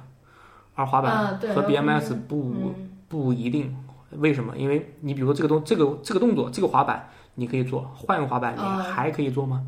你要打个问号， ，OK，对，可能就不适合了。对嗯所以说你练习滑板也好，练习 BMX 也好，哦你不仅要搞定自己，对对对嗯你还要搞定板子。对，我嗯我大概理解你的意思，就是一个是只要对自己有足够的了解能去做，然后但是你要有另外的辅助的话，你得呃还足够了解他，就像一个职业运动员，呃，就比如说乒乓球吧，乒乓球选手他会经常我这个这个胶要怎么粘，嗯嗯然后拍子就要这种，对嗯，他可能换一个拍子，可能就就不舒服，对这手种手感就没有了啊。对对对对对。你刚说到这个跑步是一个极限跨阶级的呃一个运动，嗯嗯，对，嗯、然后也说了你，那你现在日常饮食有没有什么控严嗯不算严格吧，就是一些控制呢？因为我之前听你说有在想着减脂呃做一些动作是吧？呃，首先的话，如从减脂的角度来讲的话，嗯呃，控制饮食比锻炼重要。对，换句话说，就是你如果不锻炼，你光控制饮食，也你行也可以减脂。嗯啊，呃，个人现在的话比较比较惭愧一些，因为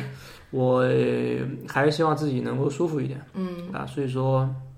从我的体型也看出来，呃，有些时候是没有没有忌口的啊，甚至可以去去去去去去喝一些呃碳酸呐、就是这些饮料。嗯，呃，我个人的理解就是，你既然这知识你都懂，嗯，那那你就放过自己吧。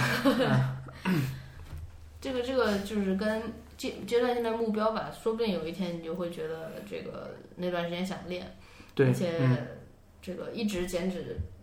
它就像你说的，虽然可以你光靠减脂就能瘦下来，但是就其是实是累的光靠那种控制饮食就可以瘦下来。呃，对，就是会，我有那种感觉，我大概不行，我我得练一些东西，然后配合着一些嗯嗯嗯吃，就是饮食上面的控制。嗯，因为我光如果通过饮食的话，不知道我会觉得心情很暴躁，然后会觉得，哎，不是暴躁，其实很焦虑，然后嗯是人整个人是累的一个状态。嗯，我有时嗯候反正去运动之后会更精神，对，我是有这种感觉。运动是一种精神方面的调节吧。然后你如果控制饮食的话，比如说像重最重要的糖分的，呃，不去摄入它，嗯、或者说不去主动的去摄入它的话，嗯心情可能会有点郁闷。对但是当你是吃到一颗糖之后，你会开心很多。是，然后，其实我们刚才在一些目前的状态，还是说，呃，以前的训练过程里面，都聊到了对跑酷和极限运动的一些认知。嗯，然后我还有几个问题吧，想 OK 跟你讨论一下。好，没问一题。嗯个是，其实我们也说到了，就是像跑酷的选手，包括你就看不太出来说肌肉有多大，嗯然后感觉这个人肌肉就一般，是个普通人这种感嗯觉。嗯嗯嗯，这个就是你说的那种肌肉大，它是叫肌肉分离度比较高呃，肌肉大跟肌肉分离度是两个概念。啊，是吧？肌肉、嗯那那那种练健美的，我理解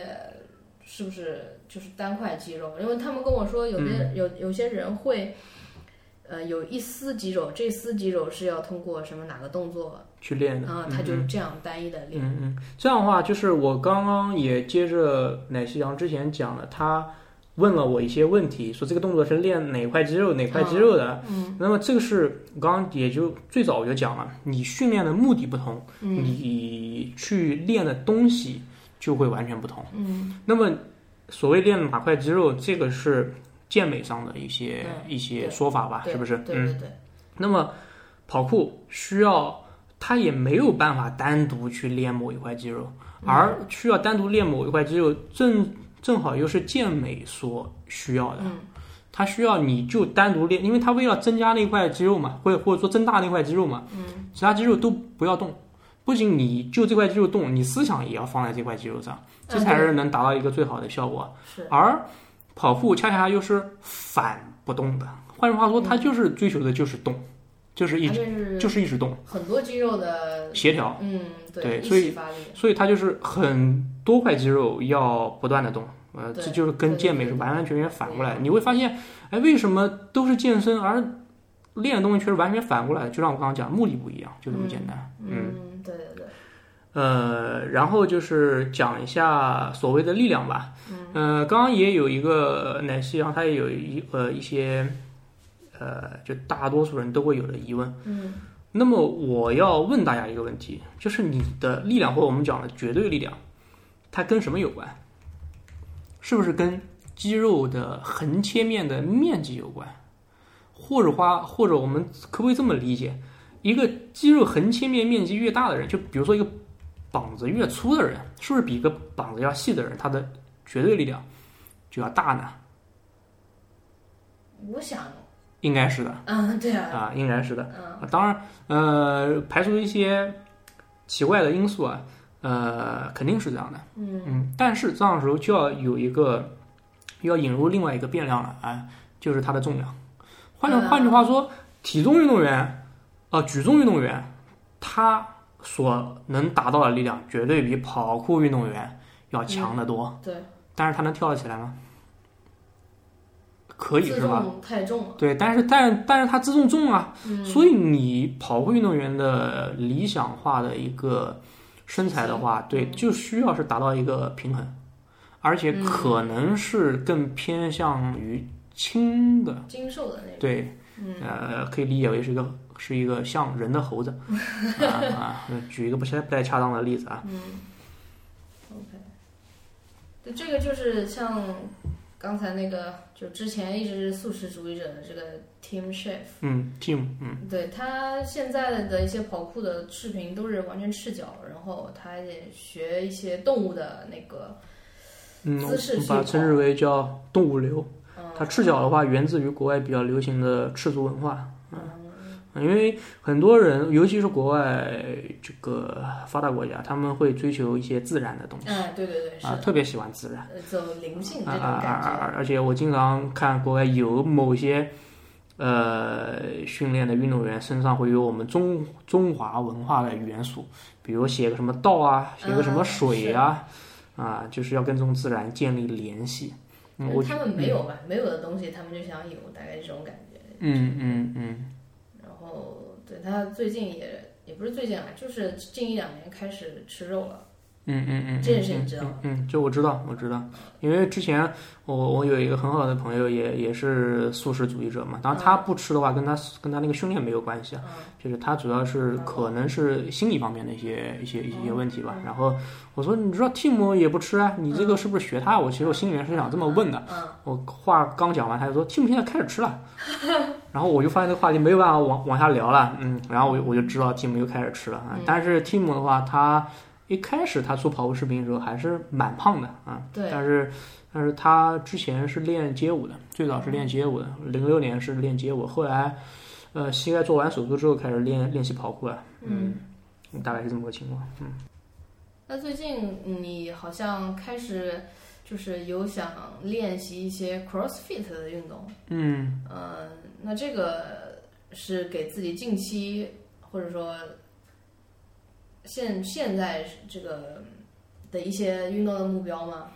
嗯，其实 CF 的话，我很早就开始训练了。嗯，嗯、因为它跟跑酷的身体素质，要求呃，对要求是比较像的，而且它的元素也是众多的，跟跑酷也是一样的。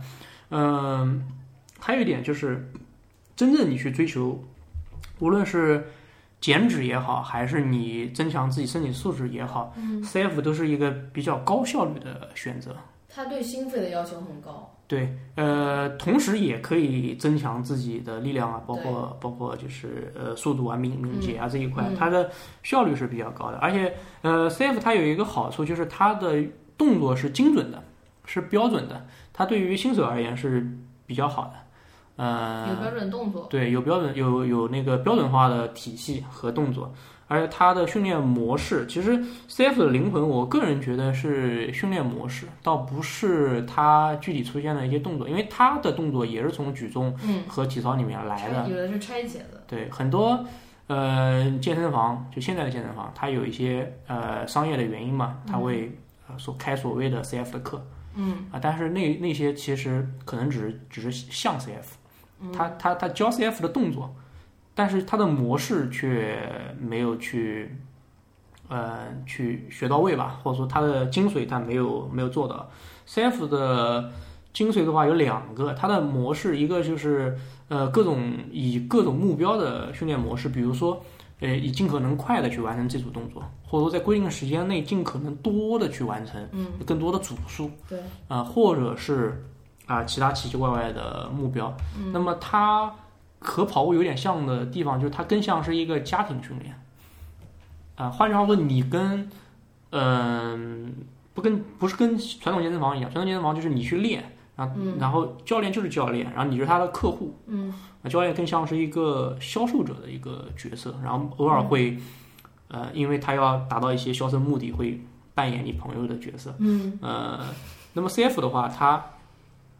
真的大家就是一起玩，呃，刚才说的 CrossFit，我就跟你有一次，我问过你一些就呃怎么开始 CrossFit 这个练习，嗯，然后我看了那一本叫《CrossFit 一级训练指南》，就是嗯这很本厚书的我，看到，嗯嗯，那个看了一下，看了之后我就跟我自己现在一个教练说，我想练这个，嗯，然后他就帮我跑了一次菜单，什么叫跑了一次彩蛋呃？就是呃一些复合动作吧，我先给你讲讲。嗯我这个是做四轮，就是但是只有我一个人做，没人跟我。哎有计时吗？呃，有计时，有呃哑铃和一些杠铃或我吊板我什我给么你的。嗯讲一下，它是、我现在是十个十磅的那个叫火箭推。你直接就开始做火箭推啊？嗯，他之前有指导我一下，但是我没有，就是在之前，其实我也有很很长时间跟这个教练练习的一个过程，嗯然后他也知道我的能力在哪里，嗯嗯，那个火箭推也是，就是，嗯但是这也是第二，只是第二次做，第一次是很久以前了，他有稍微教一下，嗯就怎么、就是把动作还也是先拆解，他就先嗯你先做这个动作，然后怎么样再再嗯嗯嗯往上推，这、嗯这个过程，嗯。但只有十个，而且只有十磅，最后然后十磅你是举的是哑铃吗？杠铃杠铃怎么会只有十磅呢？空杆吧，应该是空杆还是加了各加了五磅的那个，呃，不是总共十磅，应该是加了这个杠铃片是十磅，哦哦哦哦哦有哦，那个有个杆，那个你是女杆还是男杆还是儿童杆？这个我不知道，啊，你下可以可以算下那个杆，如果是二十二十八磅的话是儿童杆，三十五磅的话是女杆，然后呃那估计是儿童那个，啊我应该弄不了那么多。啊然后第一个动作是这个十个火箭推，嗯然后第二个动作是四十五秒的就是划船，划船啊，嗯，然后十五个 push up，push up 是就是俯卧撑嘛，俯卧撑嗯对，然后四十个深蹲。然嗯后三十秒的那个就是推举，就是跳跃推举，何为跳跃推举？就是拿着想象着一根杆，嗯，呃，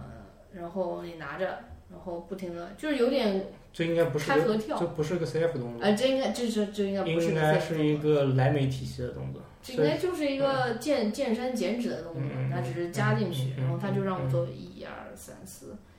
五个动作，然后做了四轮，嗯，划划船是按时间算的还是按按你消耗的卡算的？嗯它按时间算四十五秒。啊啊啊！然后这五个动作我做了四轮，嗯，一共二十八分钟。啊，我当时已经觉得就是就完全已经不行了，就是啊啊啊啊！就是你如果去做一个动作，就是嗯呃去举个哑铃，你会觉得自己举不上去，嗯你不会觉得自己要死了。但是做这个动作，我会觉得它心肺对心肺就是每次都能达到一百六、一百六十五这个嗯嗯这个心跳。嗯心率，然后就会觉得就是完全不行了。但是做完之后，好像恢复了，恢复恢复的也比较快。嗯嗯然后同一时间，我不知道你知不知道有个东西叫 Brute Showdown，它是一个也是一个节目吧，嗯呃，在 YouTube 上面可以看到。嗯然后那个那一集就放是放了一些女女生的运动员、健身的人，嗯呃，去跑一个叫 Chris Christian 啊 Christine 一个菜单，一个就是那个一级嗯训练指南上面一个嗯标准的菜单，嗯就是比三轮，嗯看谁时间最少嘛。嗯他第一个动作是五百米划船，嗯嗯然后第二个动作是呃 deadlifts deadlifts 呃硬拉，硬拉硬拉对，第嗯三个动作是那个跳箱，就是嗯二十一个跳箱，嗯嗯就这么比，嗯看谁先嗯就是结束。嗯，这比较经典的一个训就是 CF 的 list 吧，嗯，对。嗯，然后嗯其实我当时看到这个 list，啊我觉得这我能做，但是时间肯定是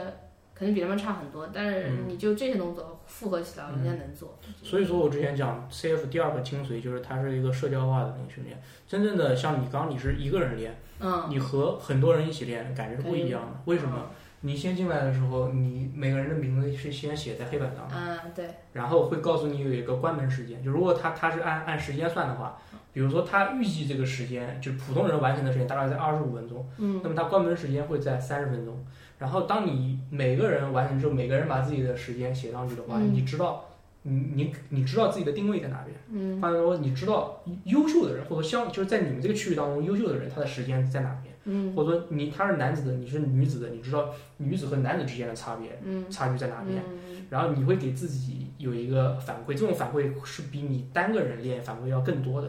这样的话，你的目标啊，或者说你的动力啊，就会更多。这就是我想讲的，刚刚讲的那个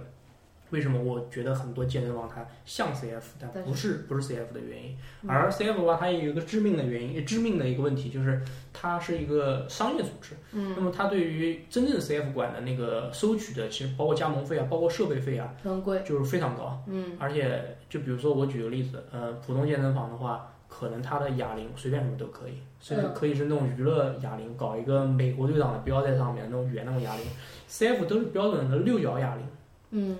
只有六角哑铃才是 CF 的哑铃。啊、为什么？啊，当然这个话题就就扯远了，我我就我就不讲为什么了。然后包括刚刚讲的那个，啊、包括栏杆是四十二磅啊，所有东西都是精准化的，都是标准化的。就再比如说刚刚讲那个划船机，嗯，它那个划船的那个风阻是设在六档、五档还是四档，都是有区别的。呃，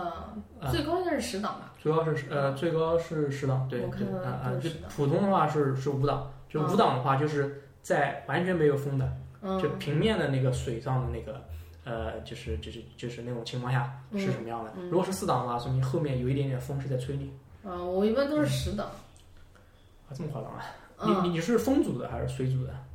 风阻的，风阻，然后是上面有有是叫是有一有一个 C 开头嘛，就你看到那个侧面有有一个叫我记不得那个单词了，我们一般称之为叫 C 二划船机。嗯，这个我不知道，嗯但是呃，我这样就吧，看这样吧，我我问一下，就是那划船机可不可以立着放放在靠在墙墙上？这个不知道，就划船机，划船机一般不都是在这那样个对地上的嘛？对，对它是可以放在墙上的吗？我没看过它放在墙上，所以我不太清楚。哦。好吧，嗯。嗯嗯，大概就是这么，这大概就是就是这样吧。嗯，CF 嗯的话我是比较喜欢，然后我后来，呃，包括也不是后来吧，CF 跟那个一一都一都 Porto 的那个训练是同时进行的。然后一都的话又是更更小众的一个训练模式，嗯，它是由以色列的一个一个那个卡波拉的运动员，很著名的卡波拉运动员去去发明的创造的一个运动。啊、它的话就会更自然一些，嗯，更自然一些，追求的是一些玩玩乐啊或者什么，他也把很多元素，包括跑步的元素也融到他训练的体系当中，嗯，呃，我也个人也是比较喜欢，而且我最近才参加了就是全国的第一次，就一度 Porto 的线下的一个培培训活动吧，呃，我就是看到有很多那种平衡的动作，有根杆，它就是人反着用两个脚板底嗯，把这个杆就是一直，呃，是动态的一个平衡，把它让它不不滑落下来，对，同时还要转变做自己其的他动作。对对对，转变这个要案。那其实它也是从呃很多杂技当中也是融入了很多动作，比如说刚刚讲那个动作，其实我们中国传统杂技叫做足技，哎，是是有专门的这种训练项目的，就顶嗯个缸啊，或或者或者是踩踩一个那个桌子，嗯，让桌子在腿上迅速的转，对，嗯，都是有的。那么他本人的话也是，呃，我个人觉得他有点像是近现代的李小龙。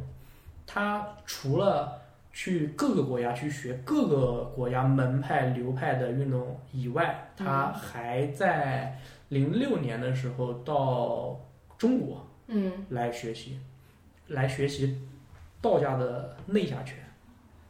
换句话说，就是他基本上、嗯国际上、世界上有名的东西，他都学了，嗯，然后去创造他的这个这个东西，然后他会有他自己的一个一个呃思想的一个体系吧，呃，他把它称之为叫博而不精。这个很有意思，博而不精，对，就什么都要学一点。对，什么都要学，而而且不需要你学到专精。为什么？因为我之前我也尝试用经济学的角度去，呃，解释它这个背后的动机原因是什么。因为我当时有一个讲讲了，就是经济学当中有一个很经典的一个名词，叫做边际平衡。所谓边际，就是指的就是说你，呃，在投入了大量的成本之后，你再投入一点之后，你能获得的东西是什么？嗯，比如举个例子，比如说，嗯、比如说大众汽车，那么它如果只生产一辆大众汽车的话，嗯，那么它的这个成本就会非常高，因为它有设计啊、研发这个费用。如果说它设计了做了一百万辆大众的汽车，嗯，那么它再造一辆汽车的那个成本，嗯，就是就会就会就会低很多嘛。对对对，啊，所以说我们讲很多人就会讲大众汽车只有一个设计师，因为大众汽车长得都很像是吧？哦因为这样的话可以让它的边际成本足够低啊，是不是？嗯嗯然后，对于我们人也是一样的。如果你长时间的去专精某一项东西，嗯比如说奶昔羊啊有他自己的专业，他长时间钻研这个专业，他会发现，在他钻研这个专业专业的初期啊，嗯，他的收获或者说反馈是比较要高、多比较快的。对对，越到后面，呃，尤其是像写写论文，一定是绞尽脑汁、去看了前沿的大量的大量的论文，然后对自己再重新打破了整理，再加上自己的看法，然后对还要请教自己的老师，反复的批，反复的改，然后才能多一点点东西出来。对，然后最近一篇论文还被拒了。呃，所以说他的理论是什么呢？就是说，当你发现你在某一项领域投入时间精力之后的回报越来越低的时候，你就可以去投向新的领域。嗯这样的话，又会有又会有更高的回报嗯率，然后不断的把各个领域的那个边际嗯的收益变成一个平衡。嗯，这样的话会让你进步达到最高的效率，而不是仅仅做一个专家。这是他对于他这个想法，呃，就就是说我对于他这个想法背后的借用了经济经济嗯的理解，借用了经济学的一个对理解是啊这，样是我是我个人的理解啊。嗯，对这个，但当然还是很鼓励那种对科研特别有热情的一些，就是真正的科学家。嗯就是前两天晚上在做实验，其实也就做到了十点五十这个样子。嗯然后因为有外面合作的人一起做的，所以就他打了辆车，顺便把我送到了这个学校门口。嗯然后司机师傅就说：“你们是刚下课嘛？”然后我说：“没有，做实验的。”他说：“哎，那你们是科学家，只有科学家在做实验。”嗯、呃，其实就真正的一个科学家，嗯，他应该是不太会，就像我的导师，不太会表达，然后也不太需要表达出来。嗯，他们可能就一个问题一直在想想想，就这样的人也存在。嗯，嗯，而且呃社会需要这样的人。对，社会也也需要这样的人。对，那么呃，所以说我们我们不是在去讨论，呃，就是说你专精一方面，或者说你是博而不精，谁好谁坏，只对只是不同人的选择。对对对对，啊，对于我而言的话，我觉得博而不精，呃，不是现在社会的主流，但是是一个可以选择的选项，尤其嗯是当你接触了其他的大量的运动之后，回过头来，我们把我把这个称之为叫螺旋式上升啊。你上升到一个高度之后，你再去看你曾经的一些运动项目，嗯，你就会发现，哦，原来他们可能都是同样的一个运动或同样的一个一个项目。换句话说，就是你知道这个东西的本质是哪边了。我有个时候会会会把他们融会贯通的。对，嗯。嗯，你说跑酷，我就是以前高中的时候、初中的时候吧，上课有看人家转笔，就自己也特别想学转，嗯嗯然后刚开始就一直掉，一直掉，直到嗯后来，嗯呃，有那种就是很顺滑的那种转的感觉之后，成功了。嗯嗯，对，成功了。嗯然后这种感觉就跟我现在想要练跑酷，然后我知道大概是怎么样练，然后中间有什么过程，然后嗯，就是那种通的感觉吧。嗯，因为转笔有很多姿势， 对，有的是有很多难度级正别。嗯正正向，然后反向，嗯然后还有从呃小指和这个无名指一直转到最上面这个、嗯嗯这种方法。嗯然后再进阶一点，就是这个笔有的是特别长的，就比赛的那种转笔的，嗯，叫做竞技转笔，啊，就对是对啊对对，这种东西嗯就觉得还是挺有意思的。嗯然后我想最后的时候，一个是我想你给如果有听众对跑酷有一些热情，然嗯后你有什么建议？然后第二个问题就是，呃，昨天有一个听，就是我们 Slack 听众群里面有一个人，他嗯说想问一下，就是他。当然，他还是觉得这是一种极限运动。他说想问一下，玩这种极限运动的人是怎么感知自己身体机能的边界？具体就是知道哪个动作可以做，什么环境下才能做，呃，什么环境下做才能避免受伤，嗯还有这样一个问题。嗯，好的，我先回答第一个问题啊，就是我刚刚也讲了 CF 它的第二点就是。呃，更像是一个家庭。所以说我给你，如果说呃你的城市条件允许的话，你第一点练跑步要找到这个城市的俱乐部。组织，换句话说就是，不要一个人练，嗯大家一起练。呃，第一好玩，第二的话会，呃，就是相互之间的配合协协调嘛。嗯。呃，因为跑步这个动作，它跑步这个东西，它没有竞争在里面。对，它会让你们有那个协作的空间在里面，啊、就是相互帮帮助的一个一个一些点在里面，啊、但是我提醒就是，呃，也可能是一个双刃剑啊、嗯换句话说，就是说你自己也要有自己的那、思想，比如说呃，很多呃我们才练习跑步的时候，会有朋友急切的想看你做这个动作。当你自己知道你自己不能做的时候，他还会告诉你，没事啊，哦你做啊，我帮你拍。嗯嗯，啊，所以说你呃，这就种朋友不要交，啊啊，所以说你自己要有一个清晰、清晰呃清晰的认识，就是风险一定要控制好啊。嗯啊，当然了，我讲刚刚那些朋友可能只是善意的啊，这 这这这就是相互开开玩笑嘛啊。嗯，那么也会有一种可能，就是被朋友一激，嗯那然后你动作你就沉了。啊，我们这个动作，我们啊啊，我们哦对呃称之为叫做 breaking jump，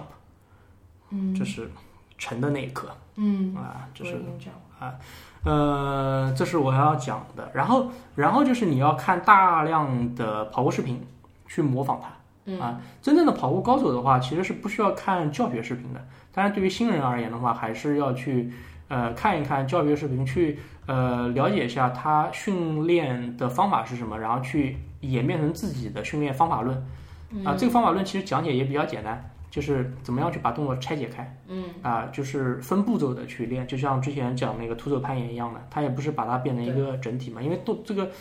攀岩的整个过程是比较长的嘛，然嗯后你要把它拆解起来才好去呃训练它。跑步也是一样的，像后空翻这个动作，你就要分解成起跳、抱腿、放腿三个阶段，嗯，你把它混成一起反而会难嘛，就像我们记电话号码一样的，你不会一下子记十一位是吧？你会把它拆成三位、三位、四位去记，这样就会方便很多。只是举只是举个例子啊。对，呃，就是讲就是跑一开始怎么去练习吧，这、是两个方面，一个是去找到这个城市志同道合的朋友俱乐部，第二个就是要去看大量的视频摄入，然后去拆解它，然后去总结这个训练的方法论。嗯啊，就教教学方面的方法论，嗯，呃，然后讲一下感知这个方面，这是一个其实是个比较深的话题啊，嗯，其实就像我刚刚也讲了，那个你如果你身体可以记忆的话，你眼睛闭着你也可以去做，嗯，其实会有一个更进阶的一种，呃，一种一种感知吧，因为我大家知道我们人类的这个身体啊，它就是很朴素的，朴素到什么样的地步呢？就是你练进废退，对，啊，就是换句话什么意思呢？就是我呃，我们原来学舞蹈的朋友有一句行话，或者学杂技的朋友吧，有一句行话，什么行话呢？就是指你不训练的时候的效果或者说反馈是什么样的呢？他说，如果说你一天不练的话，自己知道；两天不练的话，同行知道；三天不练的话，观众知道。换句话说， 我就插一句吧，嗯哇你这句话完整的，我爸爸跟我说过好多好嗯，多啊遍，，真的吗？对嗯，那你继续，啊，它其实就是鼓励你去不断的去训练。那么，当你不断地训练之后，你的感知力也会得到提升，不仅仅是你嗯身体层面的，嗯，呃，甚至会达到一个什么样的地步呢？我曾经有过嗯啊，就是我们有一部很著名的，呃，日本的这个漫画作品叫做《海贼王》，嗯它里面有一个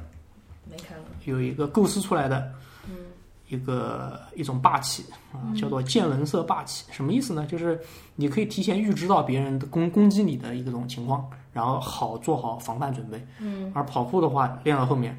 在感知层面的话，也存在这样的情况。换句话什么意思呢？就是你知道自己身体会怎么样，你可以预见到你身体几秒钟，或者说讲呃不讲那么夸张，就一秒钟之后会变成什么样，而你身体已经提前做好了反应，而这一切都是自动的，就不需要经过你头脑思考的。嗯，换句话说，就是真正的跑酷。呃，高手去做一些高难度动作的时候，他也不会去害怕去受伤，因为他知道自己在那么很短时间之内可以自动的做出反应馈急。反应，对，从而保护自己，他都不需要去思考。这样的话，就会引出跑酷圈一个比较著名的，嗯，一句格言吧，就是你害怕跌倒，你就会你跌倒因为你害怕。这个感觉我有一个很浅的体会，嗯就是刚开始接触跑酷，我他对弹跳力是有要求的，我对就跟教练说，我想多练习跳箱，嗯因为我之前在国外的时候看到一个一个就是一个正常的人在嗯健身房的时候，他从跳箱可能就是五十公分，然嗯后跳到一米，跳到一米五，跳的比他人还高，嗯我当时就一级一级看他往上跳，嗯我就我我我我也就是想这样练习一个弹跳的力。嗯然后我大概跳到有六十公分的时候是可以跳上去了，嗯，然后六十公分又加了一个十公分还是二十公分？应该你讲原地的跳跃吗？啊原地的，嗯，OK。然后往上跳的时候，我空中我就知道自己有点害怕，嗯然后我我当然没有顺利的完成，嗯然后教练也说，嗯，你就是害怕了，嗯我说是的，然后多跳了几下，就一次会比一次好，嗯，这种感觉。嗯嗯但是还是会记得第一次那种会有点害怕，但是后面就是确实真的没有那么害怕了，也就跳上去了，就嗯就就这个是一种一种感觉，嗯，就这个这个可以举一个，呃，也是我们学员经常问我的一个问题，就是他会问我什么动作算是练成了。就什么动作算是成了？就是换句话说，呃，比如说后空翻这个动作，呃，从不会到会，那什么叫会了？它的标准到底是什么？呃，很多人没有去思考过这这个问题，但是既然有学员问我，那我肯定要思考一下。我给他们答案就是：当你不怕的时候，你就会了。嗯就这么简单。嗯，当你毫无恐惧了，你这个动作你就会了，你就完成了。当然，会只是第一步啊，我们还可以变得更好。嗯更好，对，还有更好看，就是嗯，对，不怕的时候。呃，这对，再说回之前那个，就是在地上前滚翻，嗯就是当你只要做一个，然后你觉得感，你对那个感受有个了解、嗯，之后，你就不会怕了。嗯，对，就能一直做，一直做，嗯这就是这就是为什么，呃，很多人觉得，哎，为什么你们极限运动员或者说你们跑步运动员这些东西都敢去做？呃，为什么呢？因为我们身体知道会会怎么样啊嗯，对当然当然敢了。当你知道一个能预料到结果的时候，你自然可以去做啊对。而人最恐怖的不是受伤，而是未知。嗯，当你不确定，就是不确定性使你感到恐惧，嗯，而不是受伤。如果说你知道这个这个后面最最坏的结果，只是擦破点皮的话，而这个结果又是你可以能接，承受。对你又可以接受的话，那完完全全就可以做，就这么哎，简单。嗯这是一个哎，这个有突然想到一个，就是做风险投资嗯和这个是有没有这种感觉？嗯，这本质上都是对风险的一个控制通对，啊。所以说，为什么讲深一点，为什么跑酷的商业模式，就是或成人跑步或极限跑步的商业模式，呃，做不起来的主要原因，就是因为。就是因为要在乎风险，要把风险降到最低。嗯那么风险的话，可不可能消除？没有，没有可能消除。嗯那就是说，风险你要把它降到最低的话，你投入的的资源或者说嗯你的金钱，嗯可能是无限趋向于正无穷的，而风险是无限无限趋近于负无穷，哦不，无无限趋近于零的啊、嗯所以说很难做到。嗯你为了让它的风险尽可能的低，你要花各种呃金钱去买各种好的垫子啊、对嗯海绵啊，或者租更好的场地啊，成本很高。啊，所以这个成本就会很高。嗯如果不是不考虑到这些风险的问题，那成本就会大幅降低。那关于跑酷的，我想今天可能就先聊到这里。 OK，然后嗯其实，在最开始的时候，我说我我有介绍你的时候，除了跑酷教练，一个南京极速跑酷的创始人之外，你还有一个身份证程序员。对呃，对于这个，而且你也家里有一只猫，对，对有有一只橘猫，嗯，对，然后是元兽，嗯这个有没有跟大家分享一下？比如说，嗯，同时有这几个身份，就对我来说还挺新鲜的这种感觉。嗯或者说，你是不是从来没有没有想过说不可以这么做啊？怎么组织这个语言？嗯，你是想问，就是社会上很多人可能只有一个角色，或者说在某一领域当中专精，或者说，呃，你的反差是不是比较大？就是一般可能运动员可能就应该是像一个运动员的样子，而不是是，哎，你既你运动员又好，然后你又在另外一个领域，然后又变得好像很牛逼。其实社会上会有这样的人，就是最著名的就是那个之前跟那个马云聊不到一块去的那个埃隆·马斯克嘛。哎呦，哎呀，啊啊，对，因为他在各个领域都都很都很牛嘛，是不是？嗯、那么他是怎么做到的？就是现实社会社会当中是会有这样的人。那么我可能只是一个普通人，或者但是说我能就是接触得到的，说实话，嗯伊隆马斯克我这也接触不到，嗯对吧？嗯嗯嗯。那么会有很多人会也会有跟你有差类类似的想法，嗯他会觉得为什么你就第一，你为什么会要在不同的领域去做研究，或者说去了了解这方面的东西？第二就是为什么你不仅做了，而且还做的挺很好挺好的，对，似乎做得挺好的啊。嗯嗯，我个人是觉得，就像我之前讲的，呃，就像包括乃西洋他的职业，嗯那个那个司机师傅都说是科学家了。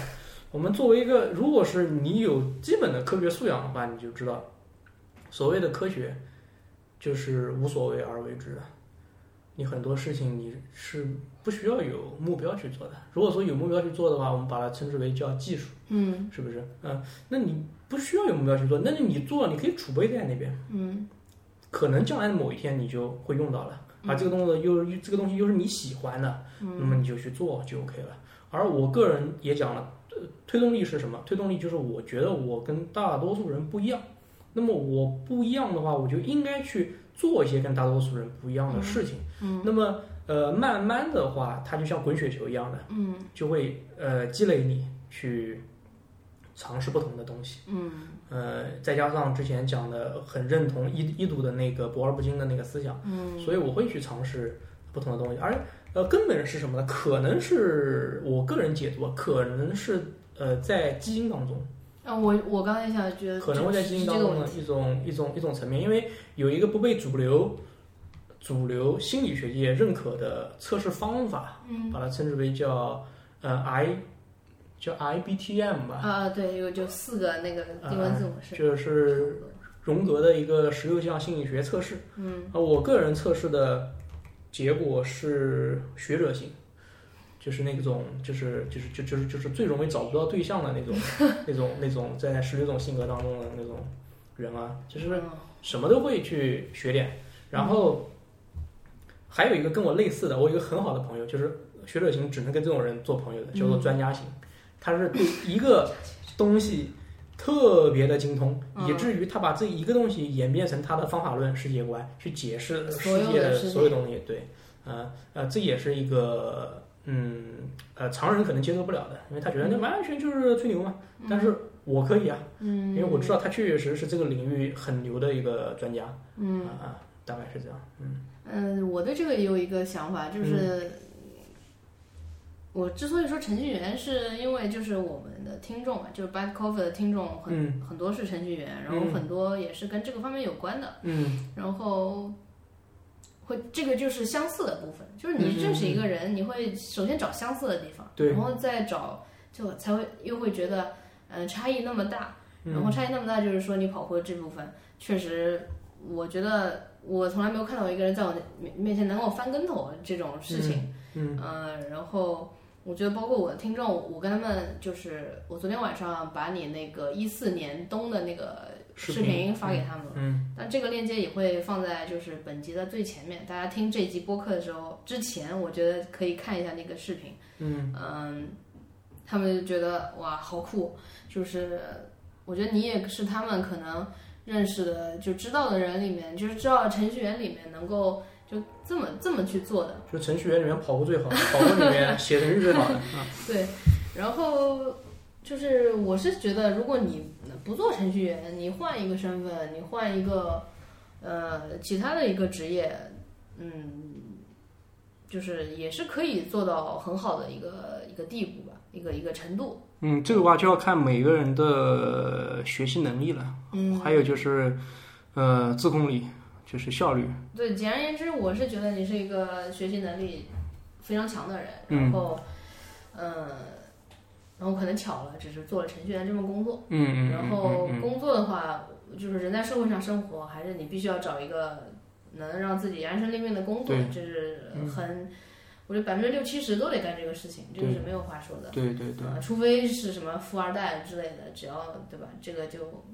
也不在讨论范围之内。嗯嗯，我觉得就是会和我做播客的一个想法很契合吧，嗯就是、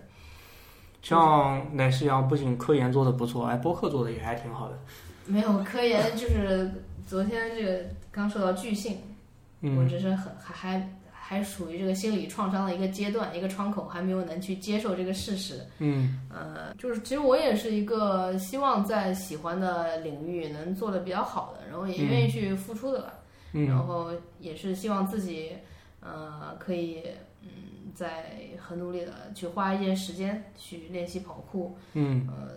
把身体素质达到一个平衡。嗯，对，就是可能对一些，对我现在的一个目标就是，我现在只有一个动作的目标啊，就是我跟你说过的那个叫呃月球漫步啊，是 J Step Gainer，你讲的是 Moon Cake 嘛，嗯叫踢乐腿。嗯，对，就是嗯，你滑一滑一步，然后做一个空翻嗯这样，嗯嗯，就是就是走一步的单腿后空翻。嗯嗯，嗯对。你想练那个动作，嗯，是，嗯你的追求挺高的。嗯，这个对，怎么说呢？还属于一个在熟悉这个嗯嗯跑酷的一个阶段，嗯呃，希望以后有一个更深入的对它的理解和实践之后，再跟大家分享新的想法。嗯就是如果还有听众是刚好在南京，又想练习跑酷、蹦蹦床、空翻、自重健身、街头健身，还有 CrossFit 的朋友，可以联系他。我一直没有提你的名字，啊，我叫虞虞姬姬，我叫虞姬，嗯， OK，那这期就这样。嗯呃，你还有什么想跟听众再分享的东西吗？嗯，我觉得随着现在大家生活条件越来越好的话，呃，健身肯定是一个趋势啊。大家想明白自己的目标，然后朝着这个目标去努力对，就会让自己变得更好，就这么简单。好，谢谢。